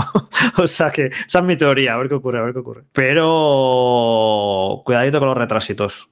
Porque me ¿Te hueles alguno ya? Retrasitos. Eh, eh, Este, este huele a retrasito, ¿eh? no voy a decir cuál, pero de veo, veo en ocasiones veo retrasos. ¿eh? Veo algún retraso de, de por aquí. No digo más. Yo creo que va a ser algo bastante habitual este año, los retrasos, por razones de ¿Y qué año ya no lo finalización. Eh, sí, pero este año yo creo que aún más, porque es que es, es imposible el poder luchar con ciertos títulos con la cantidad de títulos. Estamos, ¿cuánto tiempo llevamos de programa? Un montón. Y solo estamos en febrero, marzo. Es decir, imaginaros todo lo que falta, más los juegos que no están confirmados de fecha, que no creo que salgan este primer trimestre, y muchos juegos AA que también van a salir durante estos primeros meses, que también tienen su público y que aún van a hacer que sea más complicado el, el seleccionar bien qué va a funcionar. ¿no? Yo creo que van a haber muchos retrasos de grandes títulos, algunos de ellos esperados y otros no tan esperados esos retrasos. Pues ahora me he quedado yo con las ganas de que Jorge nos diga cuál es su cábala de, de cuál es el retraso que se huele, pero no sé si lo contará en algún momento, a ver si se anima. Lo que sí que está claro, como por ejemplo el de este título, que es Bayonetta Origins que esto es difícil, and the Lost Demon. Este no se va a retrasar, al menos de momento, porque saldrá el 17 de marzo y las fechas generalmente que pone Nintendo no suelen moverse mucho, generalmente. Y nada, no nos lo esperábamos, pero salió en los Game Awards 2022 como una sorpresa. Y no sé qué os parece el juego y si la fecha está bien escogida. A ver, yo por un lado le tengo ganitas por saber más sobre eh, la historia de Bayonetta, sobre todo tras el final de la tercera parte. Por otro lado, mm, me causa dudas que este minijuego que ya estaba en Bayonetta 3 tenga el potencial suficiente para extenderse a un juego completo. Que quiero decir, al final es Platinum Games, son por lo general unos genios en el diseño de juego y quizá mm, nos callan la boca los que estamos más dubitativos. Pero de primera yo estoy un poquito escéptico con, a nivel de lo que nos va a ofrecer jugablemente, pero a la vez sé que voy a pasar por el aro simplemente por saber cómo continúa o cómo se expande el universo de Bayonetta, vaya. Y eso que es precio completo, el full price de 60 euros, ¿no? Con lo cual sí, sí, sí, algo más esconderá este título. Bueno, Esperemos, esperemos. Lo que sí que se va a esconder seguro es algún susto detrás de cada paso, en alguna puerta o en algún punto del escenario de lo que vamos a vivir en este remake, que es otro de los títulos que yo os decía, el segundo que yo espero muchísimo y estoy convencido de que también este sentimiento se comparte en la reacción y en muchos de los que estáis escuchando este, esta edición de Banda al Radio. Estoy hablando de Resident Evil 4 Remake. Yo no lo jugué en su momento. Sale el 24 de eh, marzo y la verdad es que es uno de los platos fuertes. Cierre de año fiscal en Japón, ¿verdad, Rubén? Quizás por eso se pone ahí o, ha sido una casualidad, no lo sé. Yo como estoy acostumbrado a lo que los de Sony siempre caigan por estas fechas, precisamente por el cierre del año fiscal, allí en, en el país del sol naciente. Bueno, ¿qué te parece el remake este? ¿Tú lo jugaste en su época? Yo jugué, eh, yo creo que a mí Resident Evil 4 fue uno de los Resident Evil que más me gustaron, también fue de la época que más tiempo tenía para jugar. Eh, yo creo que, mm, bueno, si es tan bueno como parece este remake que, con lo que hemos visto, eh, también puede ser uno de los grandes eh, lanzamientos por parte de Capcom. Eh, las fechas, por supuesto, tienen todo el sentido muchas veces de los triples A de las compañías, eh, lanzarnos en momentos tan especiales del año. Ese también da cierta seguridad de que, viendo cómo a Capcom le ha ido todo durante todo el año, eh, pues que no haya mucho movimiento de fechas. Pero bueno, sí, siempre las fechas de esos títulos grandes tienen, tienen algo que ver eh, cuándo y cómo lanzarlo. Y yo como título creo que va a ser uno de los títulos importantes también de este, de este año 2023. José, te tengo una envidia. O ¿Por sea, qué? de que. Ah, que de- no haya de- jugado. De que no haya jugado a Resident Evil 4. No sé nada, no sea, sé nada del juego, nada. Bueno, Va- sí, a- esto, va- la música española esta que pongo. va- vas a flipar, vas a flipar. Hombre, pero por otro lado, eh, eh, o sea, envidia relativa, porque creo que el impacto del juego de jugarlo en su día es irrepetible, por más gráficos que le pongan. Eh, fue un Bueno, sí, juego eso que- sí, claro, la verdad. Claro, es que fue un juego que marcó un antes y un después en, eh, en los videojuegos. Eh, la acción en tercera persona a partir de entonces cambió para siempre. Es un juego importantísimo. Eh, para la saga, eh, por desgracia, marcó antes y un después yo creo que negativo porque viró hacia la acción. Para los que nos gustaba los survival horror, pues no fue una buena noticia, pero en cuanto en la industria del videojuego, es que fue muy influyente en la posición de la cámara, la acción en tercera persona, es un juego importantísimo y el impacto ese, pues lo tienes si lo jugaste en su día. Ya jugado ahora en 2022, pues dice, bueno, pues otro juego de acción en tercera persona más, ¿no? Como tantos hay. Y entonces eso que eso lo pierdes. Pero bueno, va a ser un juego que va a dar mucho que hablar porque no deja de ser el remake de uno de los juegos más míticos de la historia. Entonces se va a mirar con lupa todos los cambios. Pues esto lo han hecho así, esto lo han hecho así, mira qué cambio han hecho aquí, mira esto que han censurado, que seguro que tendrá cosas. Bueno, eh, va a dar mucho juego, la verdad. Creo, que va a ser muy divertido, como era el original, y, y todo lo vamos a querer jugar.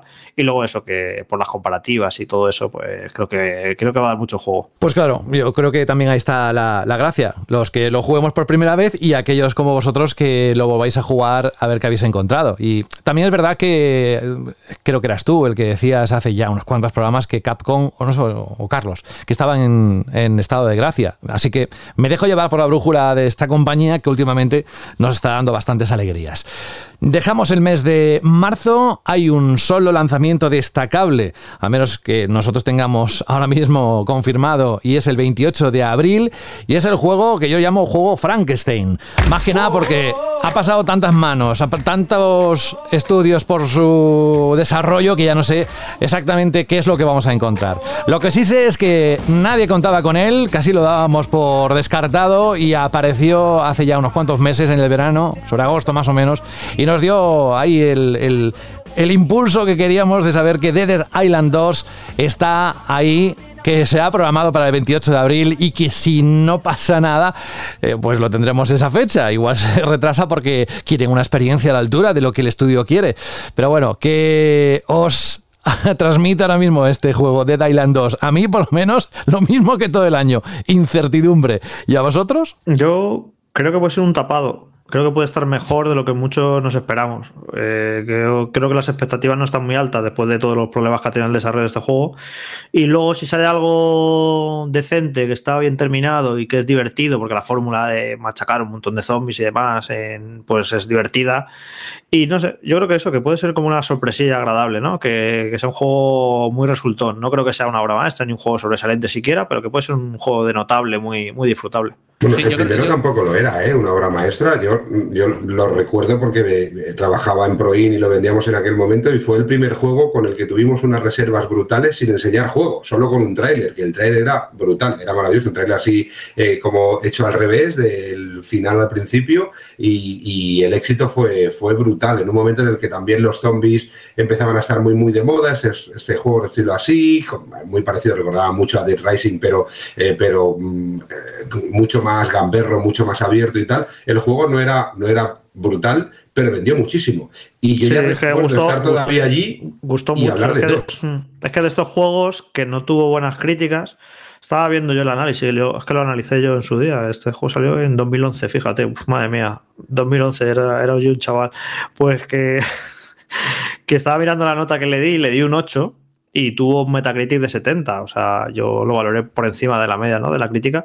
Pero luego fue de estos juegos que con el paso del tiempo es que gustó mucho a la gente. A veces es que un juego no recibe muy buenas notas, tiene un montón de problemas y tal, pero luego la gente lo, disfruta y se acaba convirtiendo en un juego muy querido, que fue el caso de, de The Vendió muchísimo, ¿eh? yo recuerdo de semana tras semana reposiciones y más reposiciones y decir, bueno, ¿qué, pasa? no? Y, es de aquellos juegos que dices tú, bueno, pues, pues sí, como dice Jorge, caen un poco en gracia, se ponen un poco de moda siempre hay otros juegos como el Watch Simulator, que no era nada, pero que salió el Rubius y también vendimos lo que no estaba escrito, pero, pero de Island eran aquellos títulos que, que lo veías y decías, no, termina de engancharme, que cuando lo jugaba decías, usted tenía algo diferente y en cuanto a ventas fue una barbaridad. Con lo que este de Island 2 eh, seguramente es muy complicado que coja parte de la ola del Delta Island 1 después de tanto cambio y tantas cosas. Pues yo, llevo como 8 o 9 años fuera de, de Proin y, yo recuerdo estar allí y, verlo como próximo lanzamiento del año, cuando nos presentaban los lanzamientos del año. Bueno, imagínate si han cambiado cosas. Yo creo que todos esos cambios de estudio y desarrollo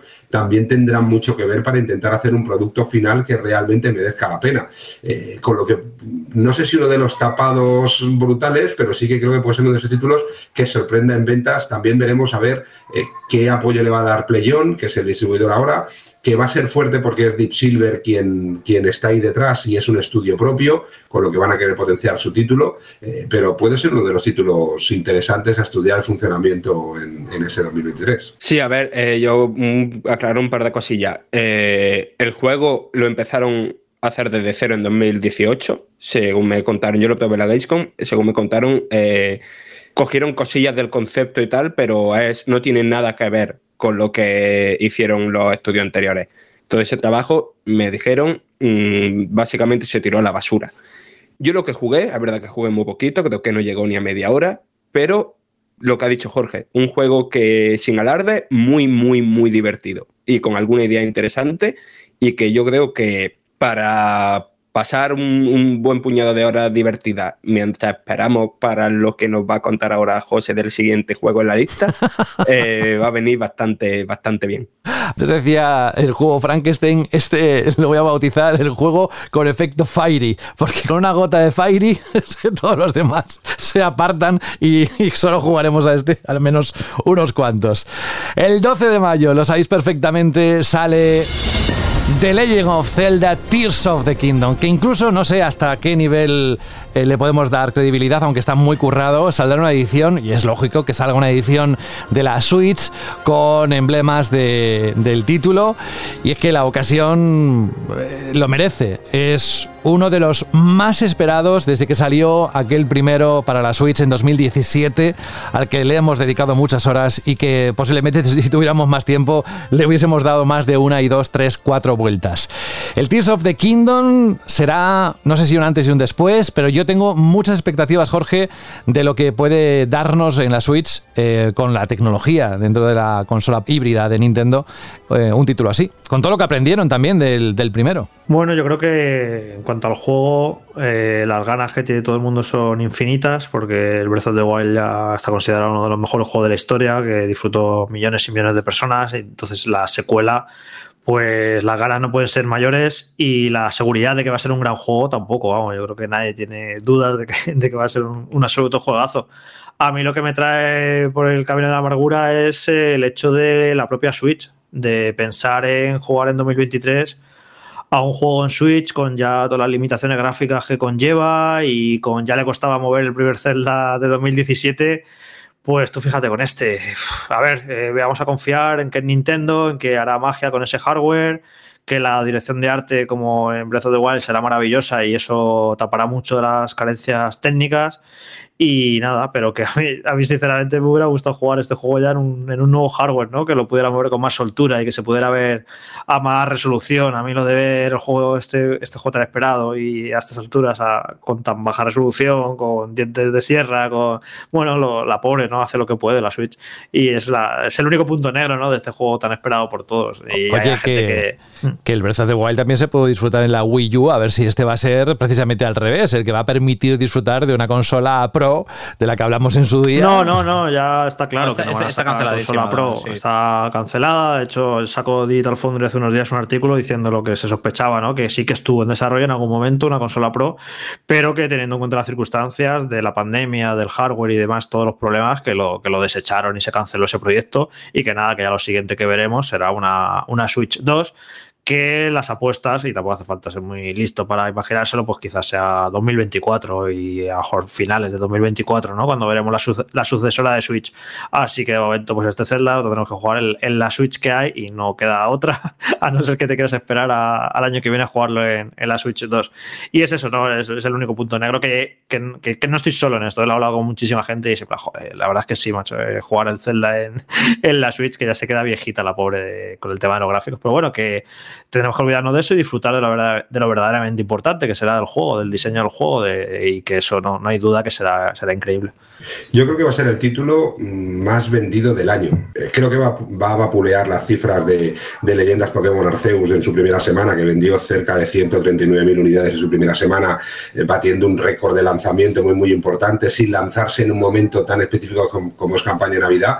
Y yo creo que, que este nuevo Zelda, con la cantidad de consolas de Nintendo Switch que hay, con las que se han vendido esta campaña de Navidad, con las que se van a seguir vendiendo durante los próximos meses y las que conseguirá vender Zelda en sí, ya no esa edición especial que se ha filtrado por ahí, que no sabe si va a ser real o no, pero que tiene toda la pinta de que posiblemente sí, pero, pero es un juego que venderá aún más consolas. Yo creo que, que- que es un título que por poco bien que lo haga se puede poner perfectamente, si no superar muy cerca de las 200.000 copias en su primera semana, que es una verdadera barbaridad, si es que no la supera, con la que yo creo que, que va a ser un, un título que difícilmente eh, sea superado en ventas, incluso por grandes títulos en cuanto a ventas que tenemos cada año, como pueden ser FIFA, por ejemplo, eh, y va a haber una pelea ahí muy chula entre, entre este Zelda y cualquier otro que intente hacerle sombra en, en este, en este año. Si esa edición se materializa y sale, que yo creo que, que saldrá, si no esa otra, será, y esto me va a entender más de uno y más de una que esté escuchando el programa, será la excusa perfecta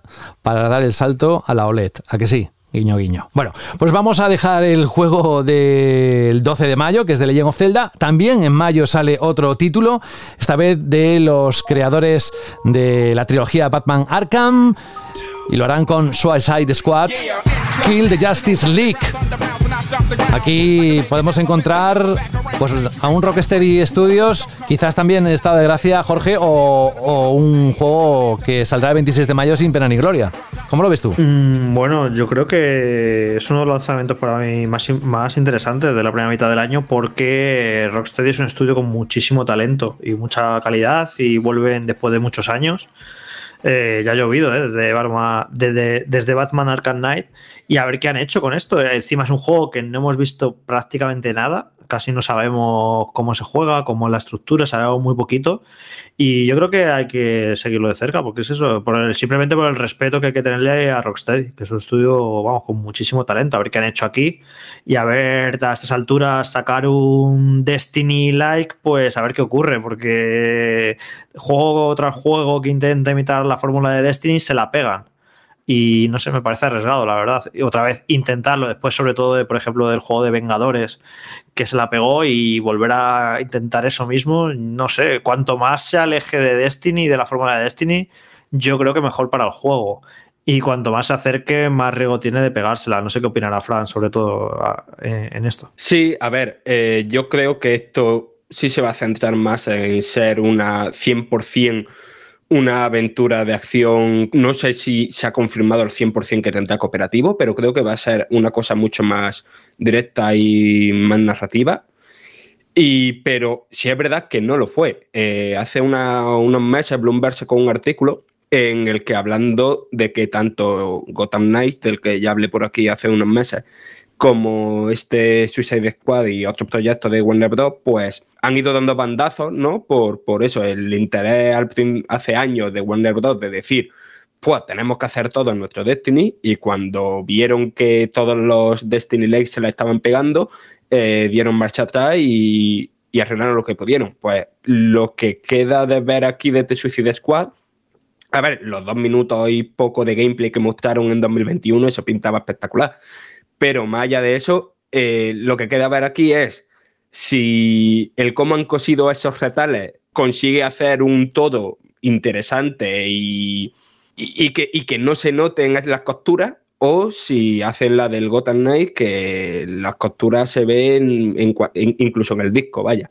Y después de mayo ya tenemos algunos en junio y otro de los confirmados en agosto, al menos de esta primera mitad de 2023, con fechas, insisto, confirmadas. El 2 de junio, también lo sabíamos, lo, hemos sabido desde hace poco, vamos a disfrutar del Street Fighter 6. Capcom sacará para distintas plataformas, PlayStation 5, PlayStation 4 y Xbox eh, Series XS, es decir, para la nueva generación y también para PC, este título que a cada tráiler que ha salido, Fran, más está gustando. Tendrá una plantilla inicial de hasta 18 personajes, pero me da que va a dar bastante batalla, nunca mejor dicho, y jugando un poco con el género del título durante muchos meses y ya no solo en este 2023, sino más allá. ¿eh? Sí, o sea, yo creo que hay un par de cosas que puede hacer que Street Fighter 6 vuelva a ser la que consiguió Street Fighter 4, ¿no? Que el género de la lucha estaba un poquito fuera del, foco, ¿no? Y, Street Fighter 4 pues volvió a, levantar el interés por el género. Y yo creo que Street Fighter se puede hacer lo mismo por un par de motivos. El primero, yo creo que todo el mundo coincide en que la estética es increíble. Eh, a mí estéticamente me flipa, pero no es solo cosa mía. Estoy viendo mucho por redes sociales, foros y demás que a la gente le, gusta mucho cómo se ve. Y más importante todavía, la apuesta por atraer a nuevos jugadores, tanto con modos de juego como con opciones de control alternativas, como dando mucha variedad, ¿no? Eh, evidentemente, eh, aquí los pros, los fans de los juegos de lucha, pues tendrán seguramente uno de los mejores juegos mm, disponibles en el mercado cuando salgan, pero para muchos eh, será una manera ¿no? de, acercarse a un género que mm, siempre ha tenido como un muro, ¿no? Ahí. Y un muro que sí, que se puede romper, pero que requiere mucha dedicación para romperlo. Daros cuenta que además estos títulos que estamos mencionando y que vamos a seguir haciéndolo durante los próximos minutos son grandes sagas del mundo de los videojuegos, Street Fighter, ¿qué os voy a decir de, ello? Lo mismo que el que viene a continuación. Mientras, es verdad que como aperitivo, y entiéndaseme bien, el Diablo Inmortal está dando, la verdad que mucho a sus fans. Pero, amigos míos, según nos contó en el último programa el mismo Saúl, el 6 de junio Diablo 4 tiene una pinta que como se cumpla poco a poco lo que se está viendo y lo que está lo que nos ha contado Saúl, aquí va a haber un, un punto álgido ¿eh? del año Sí, la cosa, José, el Immortal a los fans, fans, una vez eh, lo probamos por curiosidad y pasamos a campaña y tal, no sé si habrá mucho fan metido en Immortal. Otra cosa es que haya muchos jugadores de móvil jugando a Immortal, que eso sí es bastante probable y para eso se hizo precisamente, para traer a, al jugador de móvil. Y Diablo 4, pues eh, bueno, yo os hablé hace poco de él, pude jugar un porro de horas, más de unas 12 horas creo, creo que era, si, si, no me, si no me equivoco, al primer tercio juego. Tiene una estética oscura, una pinta increíble, a nivel de jugabilidad han cogido y han tenido decisiones muy interesantes. Y vamos, ahí la única reticencia que tengo con el juego es con el modo de monetización que van a tener eh, en post lanzamiento, con las temporadas, que dicen que solo van a ser estéticos, pero la última vez que dijeron eso, pues eh, no, no fueron muy fieles a la verdad. Entonces, pues ahí es la única reticencia que tengo, porque por lo que he probado a nivel jugable es una, una pasada. Vete preparando la boca, los labios para decir muchas veces Diablo 4 a lo largo de este 2023, porque querido amigo, seguro que vas a, vas a contarnos mucho. bueno, otro título que no es menor y será el 22 de junio cuando salga, es de los más esperados y no es para menos una gran saga se puede decir que ha dado al mundo de los videojuegos parte de la gran fama que tiene y lo que muchos hemos crecido con gracias a, lo que nos ha aportado esta cultura digital. Estoy hablando de Final Fantasy XVI. Para PlayStation 5, Square Enix pondrá en circulación ese, día, el 22 de junio. O sea que si a alguien no le gusta, pues, lo puede quemar si quiere la hoguera de San Juan, pero no va a ocurrir, eso lo tengo bastante claro. Y no se desarrollará esta aventura en un mundo abierto, pero sin embargo, Final Fantasy XVI podemos decir también aquí eh, Jorge, que es uno de los grandes nombres que seguro que a final de año van a salir en esa lista de GOTIS de mejores juegos. ¿eh? Ojalá que sí, para los que en el pasado amamos mucho esta saga y la disfrutamos muchísimo y nos parecieron obras maestras varias de sus entregas y que somos muy críticos con el, el camino que ha tomado en los últimos años al menos la saga principal, porque siempre hay que diferenciar, porque con Final Fantasy XIV y las sucesivas expansiones están haciendo auténticas maravillas. Y gracias a eso eh, han cogido a ese equipo, al de Final Fantasy XIV, parte del equipo, y lo han puesto a hacer una entrega principal. Y ojalá sea el que le devuelva eh, la plenitud a la saga, de donde creo que nunca tuvo que, dejar de ser juegos sobresalientes. Yo ya fui muy crítico con Final Fantasy XV y que aún así gustó a mucha gente, pero a mí no me parece que estuviera a la altura de, la saga, eh, lo que para mí era la saga, que eran juegos auténticamente sobresalientes e inolvidables y ojalá vuelva ahí a, ese recuerdo que tenemos mucho, ¿no? De que llevamos muchos años jugando esta saga y que una entrega principal sea sin medias tintas y sin o sea un juego sobresaliente, un juego contundente y la verdad es que parece que, pinta por ahí, que puede salir algo muy bueno de aquí, así que con, muchas ganas de ver cómo resulta este, este juego. Yo simplemente por los trailers digo que esto va a ser increíble, que no no no, no lo vamos a creer. pintaza, sí, tiene pintaza, tiene pintaza, mucha pintaza. ¿Qué otra cosa os digo también también, por cierto, eh, que ya me, pongo, me voy a poner modo Rubén con las ventas. Puede que sea una de las entregas principales, una de las mejores entregas principales en los últimos 10 años, que sin despeinarse lo sería, la verdad. Pero quizá sea uno de los menos vendidos. Porque todo este de volver al rollo medieval tan fantástico y demás, yo no sé si va a ser muy comercial. Además, yo veo que, que la saga no tiene el brillo de antaño en cuanto a popularidad y en cuanto lo veo, lo veo los vídeos, los artículos que publicamos, ya no es tan top como era y este rollito medieval así tal, quizá a mucha gente le parezca un juego más y, no venda tanto como a lo mejor Final Fantasy XV o yo que sé, pero en cualquier caso creo que el, el buen camino es que vuelvan a ser juegos sobresalientes y juegos excelentes. Más allá de que comercialmente, pues bueno, a ver cómo funciona. Yo no creo que vaya a ser un superventa, la verdad. Pues yo fíjate que creo que precisamente por el MMO va a vender, va a vender bastante bien. Pero mm, bueno, sí, es una manera de verlo, sí, que, mm. que mucho jugador del MMO satisfecho le atraiga, le atraiga esto, sí, pero bueno. Hmm. Yo creo que hay mucha gente del MMO que ni siquiera quizás haya sido jugador eh, potencial de, de Final Fantasy de, de los primeros y que ahora está atraído por el MMO. Yo creo que ahí va a tener un buen público. Lo que pasa es que si hubiera No salido mucho. PC de entrada, claro, te hubiera iba a estado decir, digo, mejor. no veo mucho yo pecero comprándose una Play 5, ¿eh? Para No, no, no, no, por eso. Claro, claro. Bueno, pero Final Fantasy también está en. El 14 también está en Play.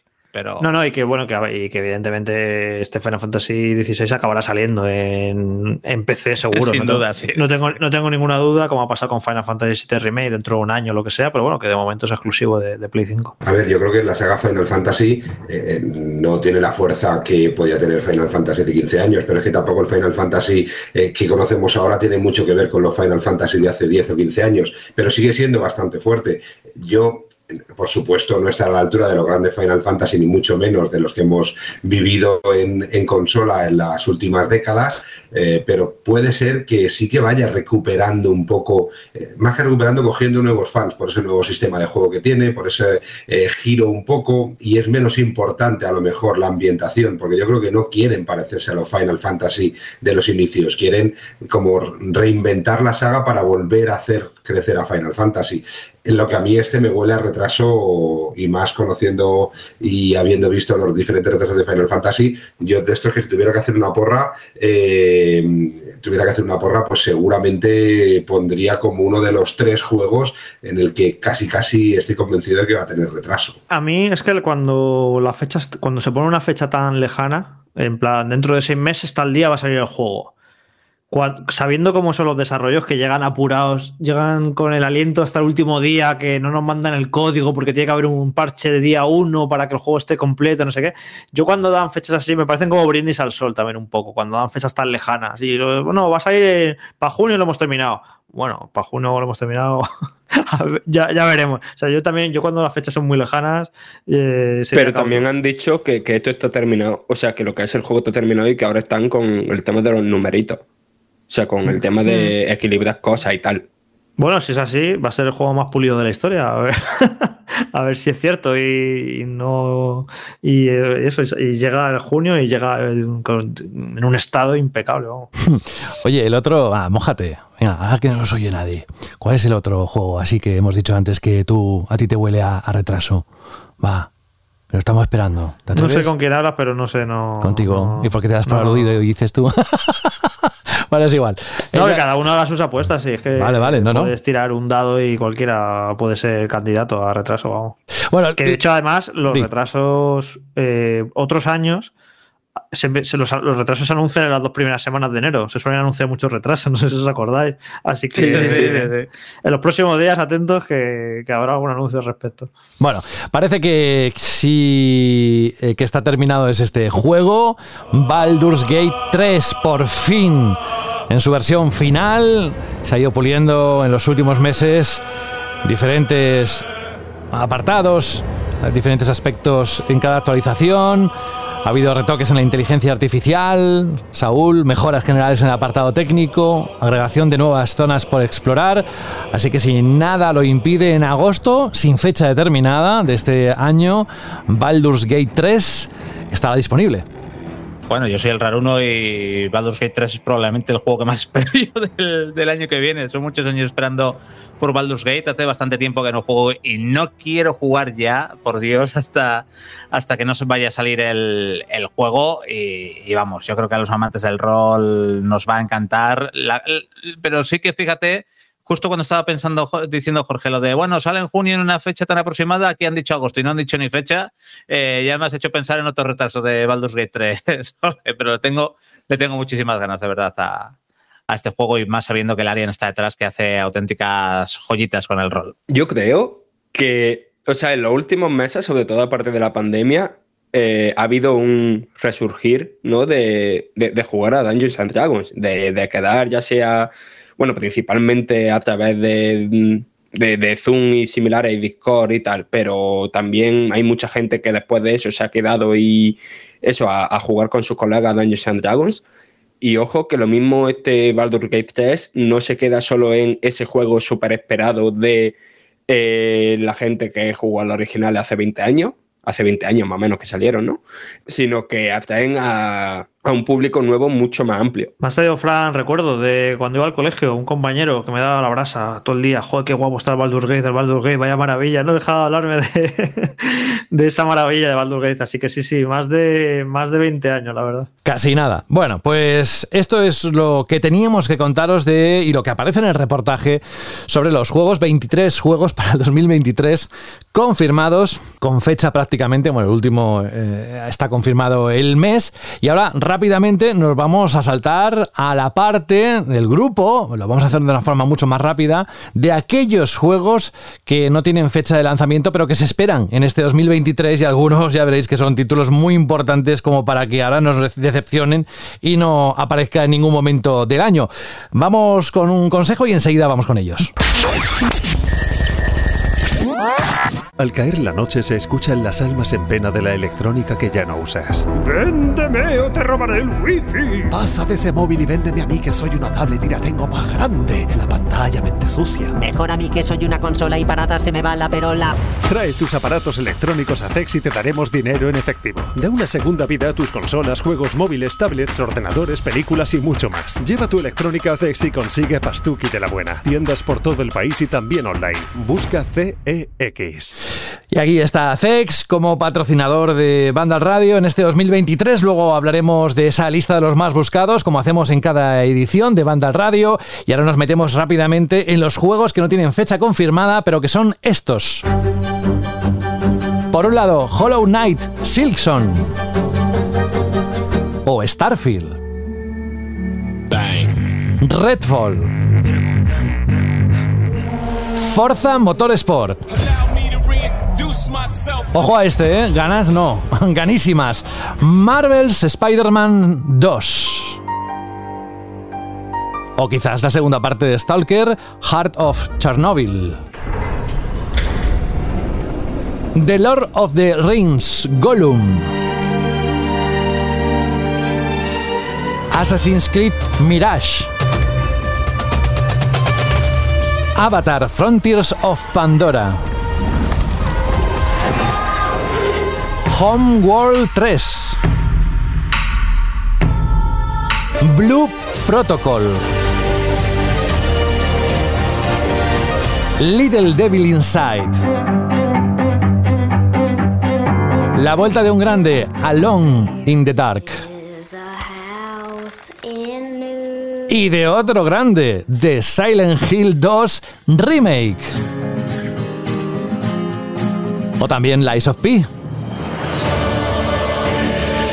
Nos quedan tres en esta lista de juegos sin fecha confirmada. Otro es Armor Core 6, Fires of Rubicon o Pikmin 4. Y si estáis esperando cuál es el título que cierra la lista del reportaje de Vandal, es ni más ni menos que uno de los juegos que impactó en su primera entrega. Esto que es una de fondo es Pikmin 4. Pero me estaba refiriendo a este. Hades o Hades 2.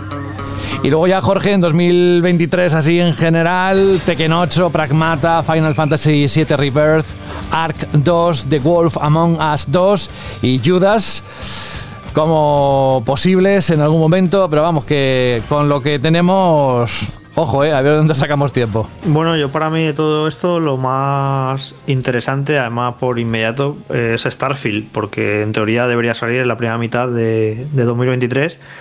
Y bueno, mucha curiosidad, ¿no? Por ver la nueva obra faraónica de Bethesda, a ver qué, a ver qué sale. Siempre son juegos que ya desde Skyrim y bueno, desde Fallout 3 más bien, eh, les presto muchísima atención porque va a muy interesantes y a ver qué sale de Starfield, este juego tan, tan ambicioso, es un juego además que se, de repente se ha cargado, tiene una responsabilidad, ¿no? De ser el nuevo gran título de Xbox y que después de este año 2022 creo que ha sido muy flojo para Microsoft en cuanto a lanzamiento, necesitan ese pegar un puñetazo encima de la mesa y lanzar un juego importante y que no deje de hablarse de él y que, que sea casi un motivo ¿no? para quererte comprarte una Xbox Series si no tienes un PC a la altura.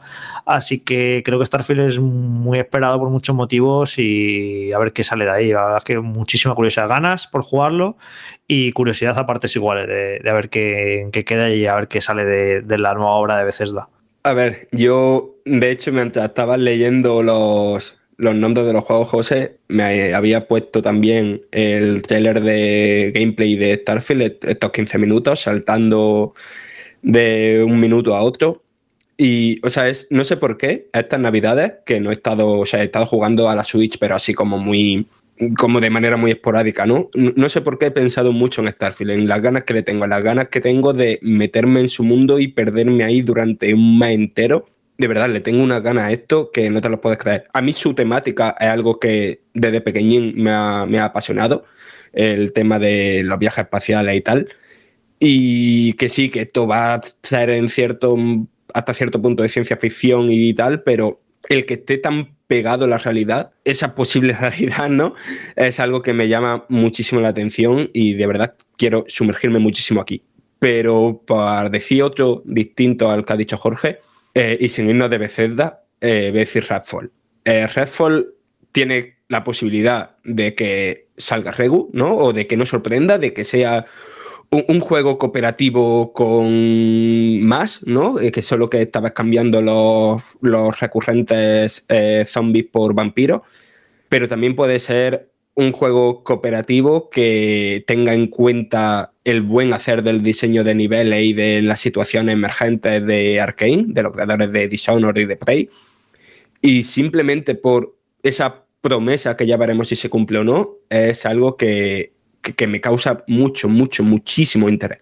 Uf, yo hay de, esta, de toda esta lista hay unos cuantos, estaba pensando ahora, ¿y, cuál demonios digo? Tengo ganas del Spider-Man 2, tengo ganas eh, del Assassin's Creed Mirage precisamente porque vuelvo un poco al Assassin's Creed más clásico que va a ser más correctito. Pero por tiempo de espera, quizás Stalker 2. Eh, el primero es toda, toda una joyita, un juego de culto.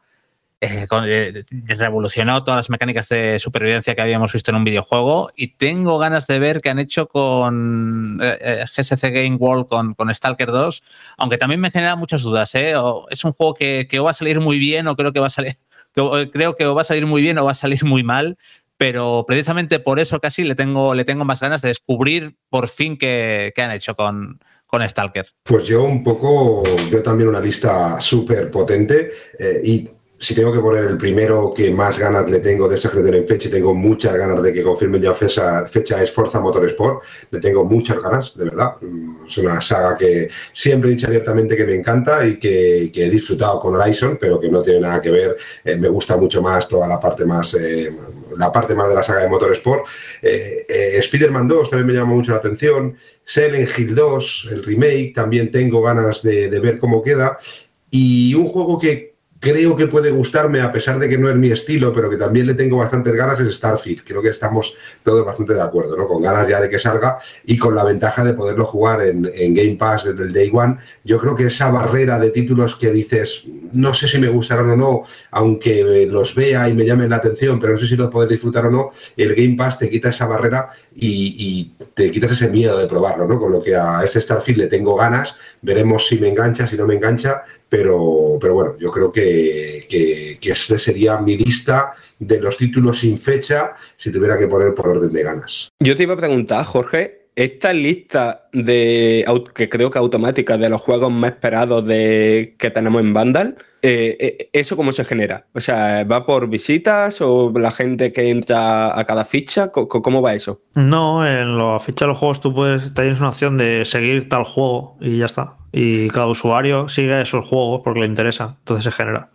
Vale, eh, el juego más seguido de esa lista, y lo es ahora y lo es desde que yo entré a trabajar en Vandal, es Blue Protocol, eh, que es este MMO que ha mencionado José, eh, de Bandai Namco Studio, que lleva un mogollón de años en desarrollo, y veremos a ver si estamos ante un auténtico pelotazo o estamos ante un breve fenómeno como fue los Stark. Es curioso porque Amazon ha apostado por él. O sea, si Amazon está metiendo pasta y lo va como a. Que, no entiendo muy bien, por cierto, estas, estas- estas asociaciones ahora que está haciendo Amazon, ¿no? Porque ya tiene este juego tiene una productora que va Bandai Namco y llega Amazon también y se mete ahí como distribuidor. No sé muy bien cómo funciona esto, pero. sí, Básicamente Amazon- yo creo que es el lío de administrar eh, todo el tema de servidores, ¿no? De al final editar un juego así no es lo mismo que editar un juego estándar para un jugador en caja o un juego cooperativo, ¿no?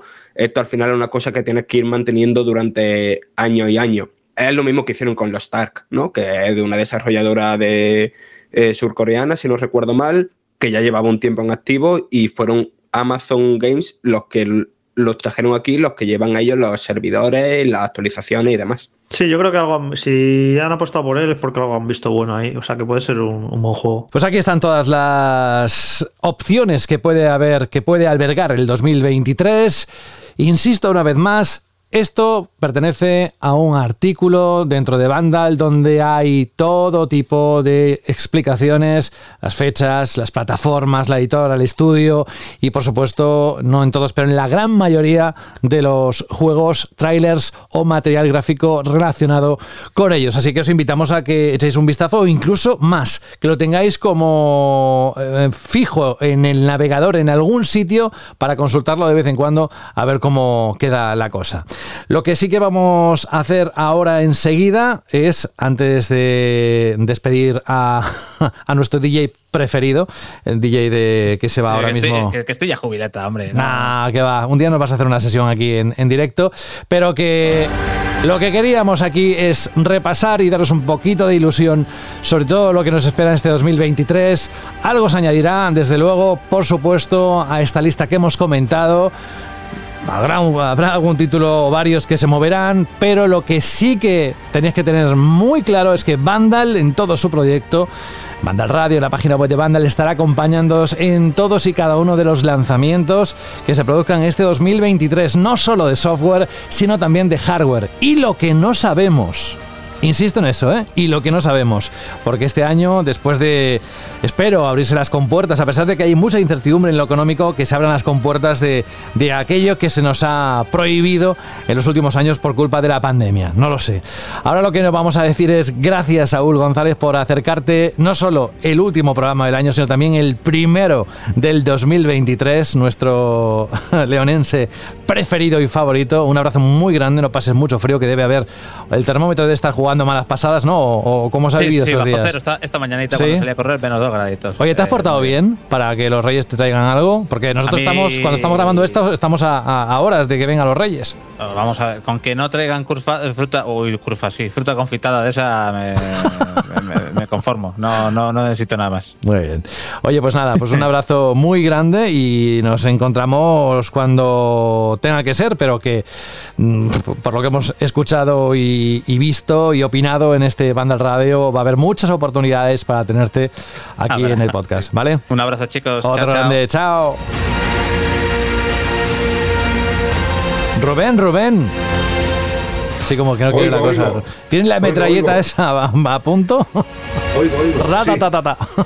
Listo, listo y dispuesto.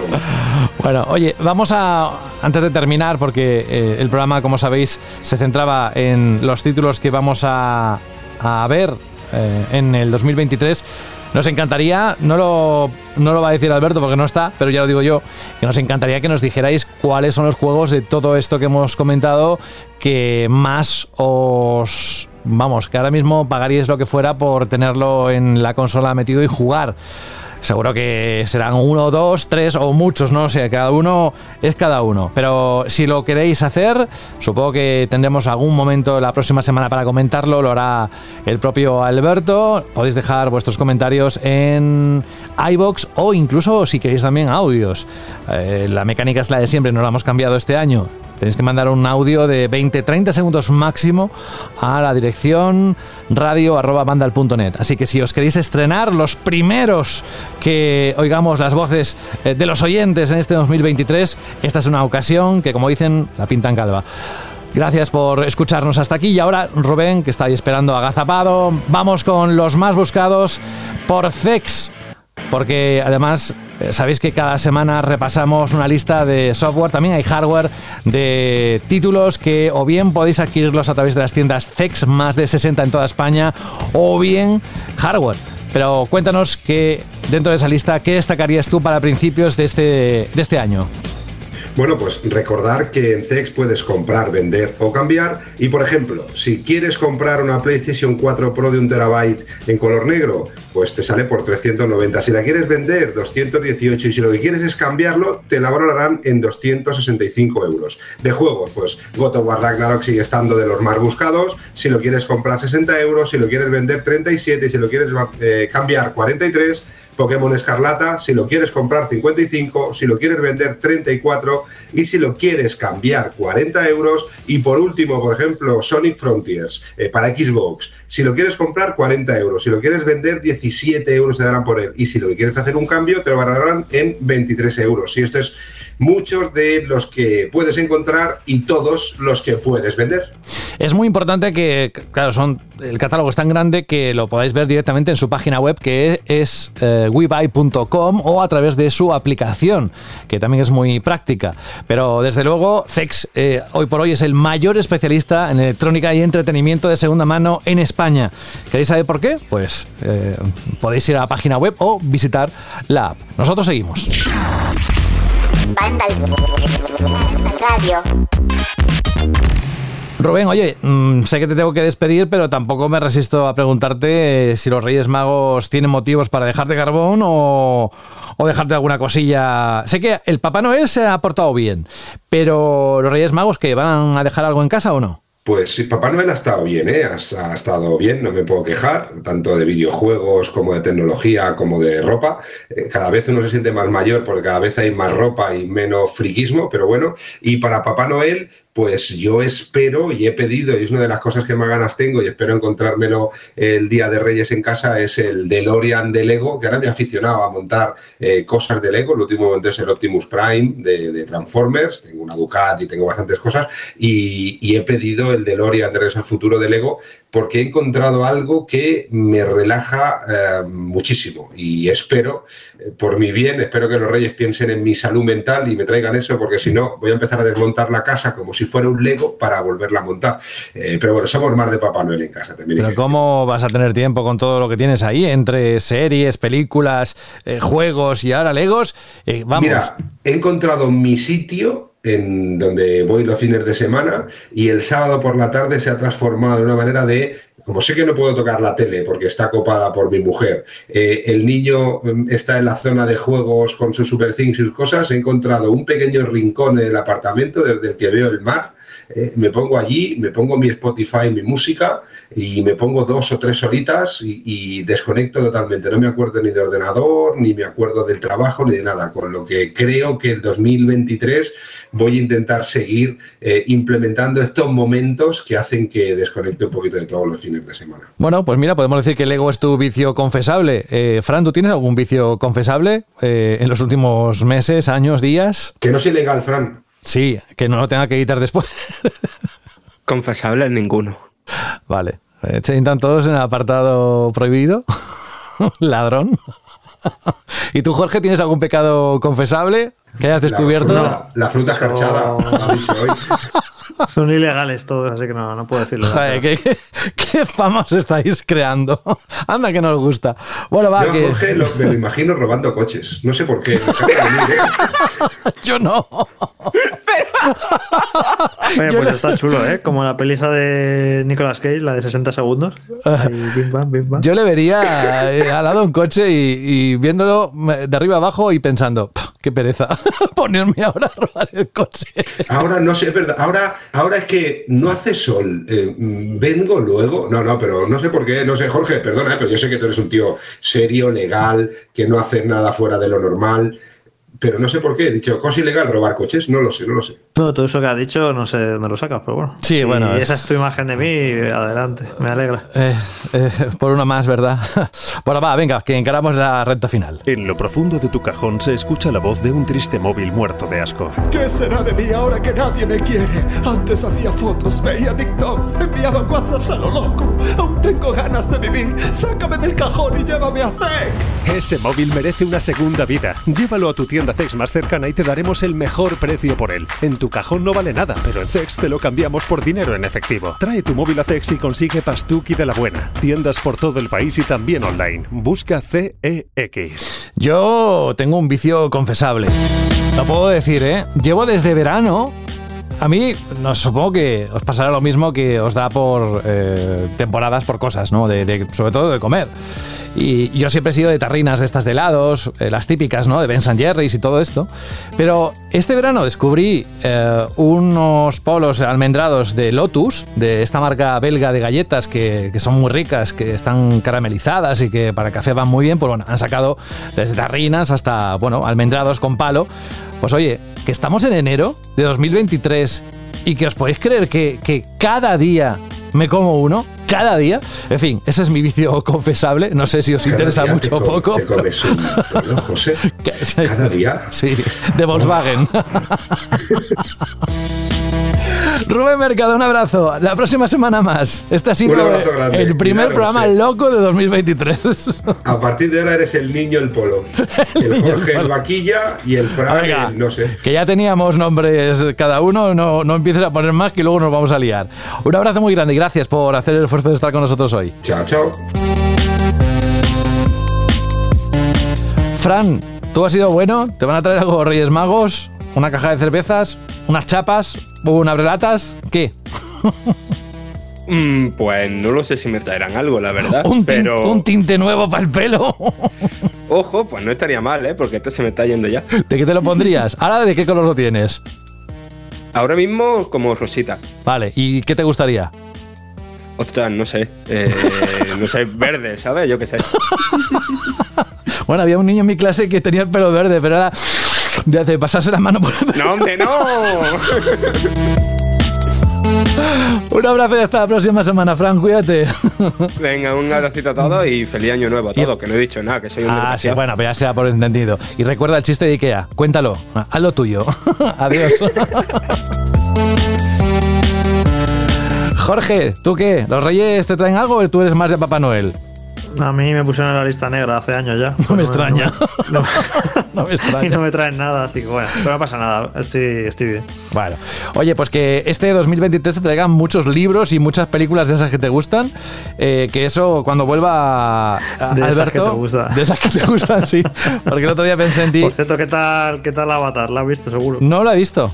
¿Cómo que no la has visto? No lo he visto, no, no lo he ¿No visto. la has visto? Hasta que no esté en plataforma no la voy a ver. Hasta yo, José, que no me gustan las Con lo que te gusta a ti el cine de artificio, Sí. fuegos artificiales y esto es la Profundo, porque dilo, dilo, las profundo. gafas, el HFR, el no sé qué, el no, sé No. cuánto, te, te echarán agua, olerá la sala. No, no, he ido a verlo. no. Y además te voy a decir que voy a esperar hasta que salga en Disney Plus o en la plataforma que ¿Qué toque. dices? Sí, sí, sí, sí. O sea, Ah, cuando sea. no, no, no, no. Además, no, además, además, No, no, no. el propio No. Cameron ha dicho que no sabe cómo va a continuar, o sea, cuándo va a estrenar las- el resto, o sea, que esto hace aguas por todos anda, lados. anda, anda, déjate tonterías y vete a verla al cine.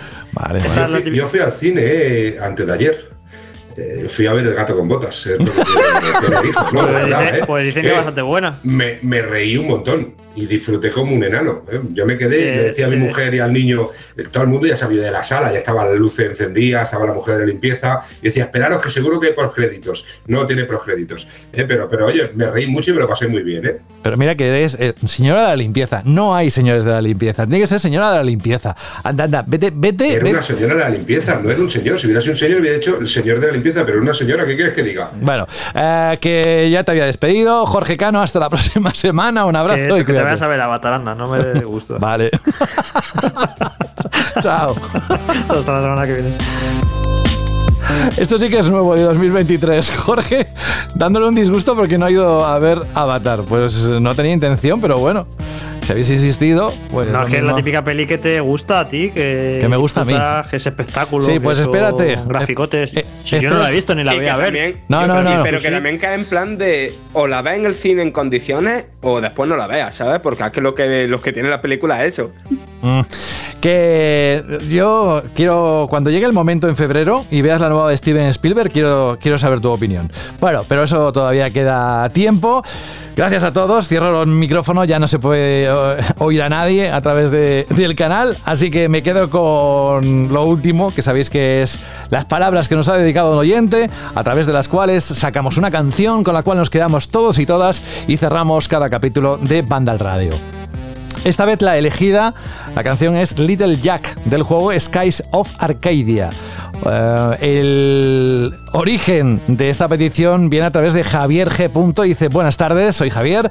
Ante todo, enhorabuena por el programa. Soy aficionado a este maravilloso mundo de los videojuegos desde niño y enganchado a vuestro programa desde que lo descubrí durante los meses de confinamiento. Cada vez que hay un nuevo programa vuestro, siempre lo adelanto en mi lista de escuchas. Me gustaría, si es posible, que pusierais para finalizar algún programa un tema de la banda sonora del juego Skies of Arcadia, un maravilloso JRPG de Dreamcast del que sueño que hagan o bien un remake o bien un remaster. El tema en concreto se llama Little Jack. Muchas gracias y un saludo. Voy a ponerlo de fondo, ni que sea para que ambiente, pero lo voy a poner entero, Javier, te lo prometo. Y es que, primero, darte las gracias por mandarnos esta petición. No había sonado, creo que, ninguna canción de momento de, este juego en todas las 10 temporadas que tenemos de Banda al Radio. Como sabéis, Skies of Arcadia o Cielos de Arcadia eh, fue conocido en Japón como Eternal Arcadia, un juego de rol desarrollado por Overworks y publicado por Sega. El juego salió a la venta para Dreamcast en 2000 y en 2002 se reeditó para Nintendo GameCube con la versión Skies of Arcadia Legends. Que, ¿Quién es Little Jack? Pues el pequeño Jack es un barco del capitán Drachma, el prota, que está inspirado en el capitán del libro de Moby Dick, y su medio de transporte es este barco, el pequeño Jack, que es lo que suena de fondo.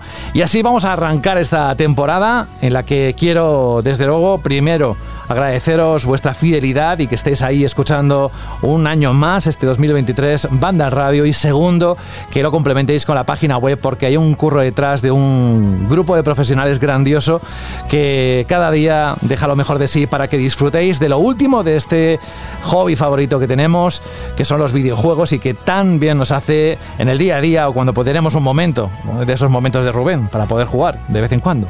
Cada uno que lo haga a su modo y a su ritmo. Así que con el título de Little Jack, yo me despido. Saludos de José de la Fuente. Ya hemos inaugurado el año. Os deseo que os traigan todo lo mejor, pero sobre todo y ante todo, salud. Adiós.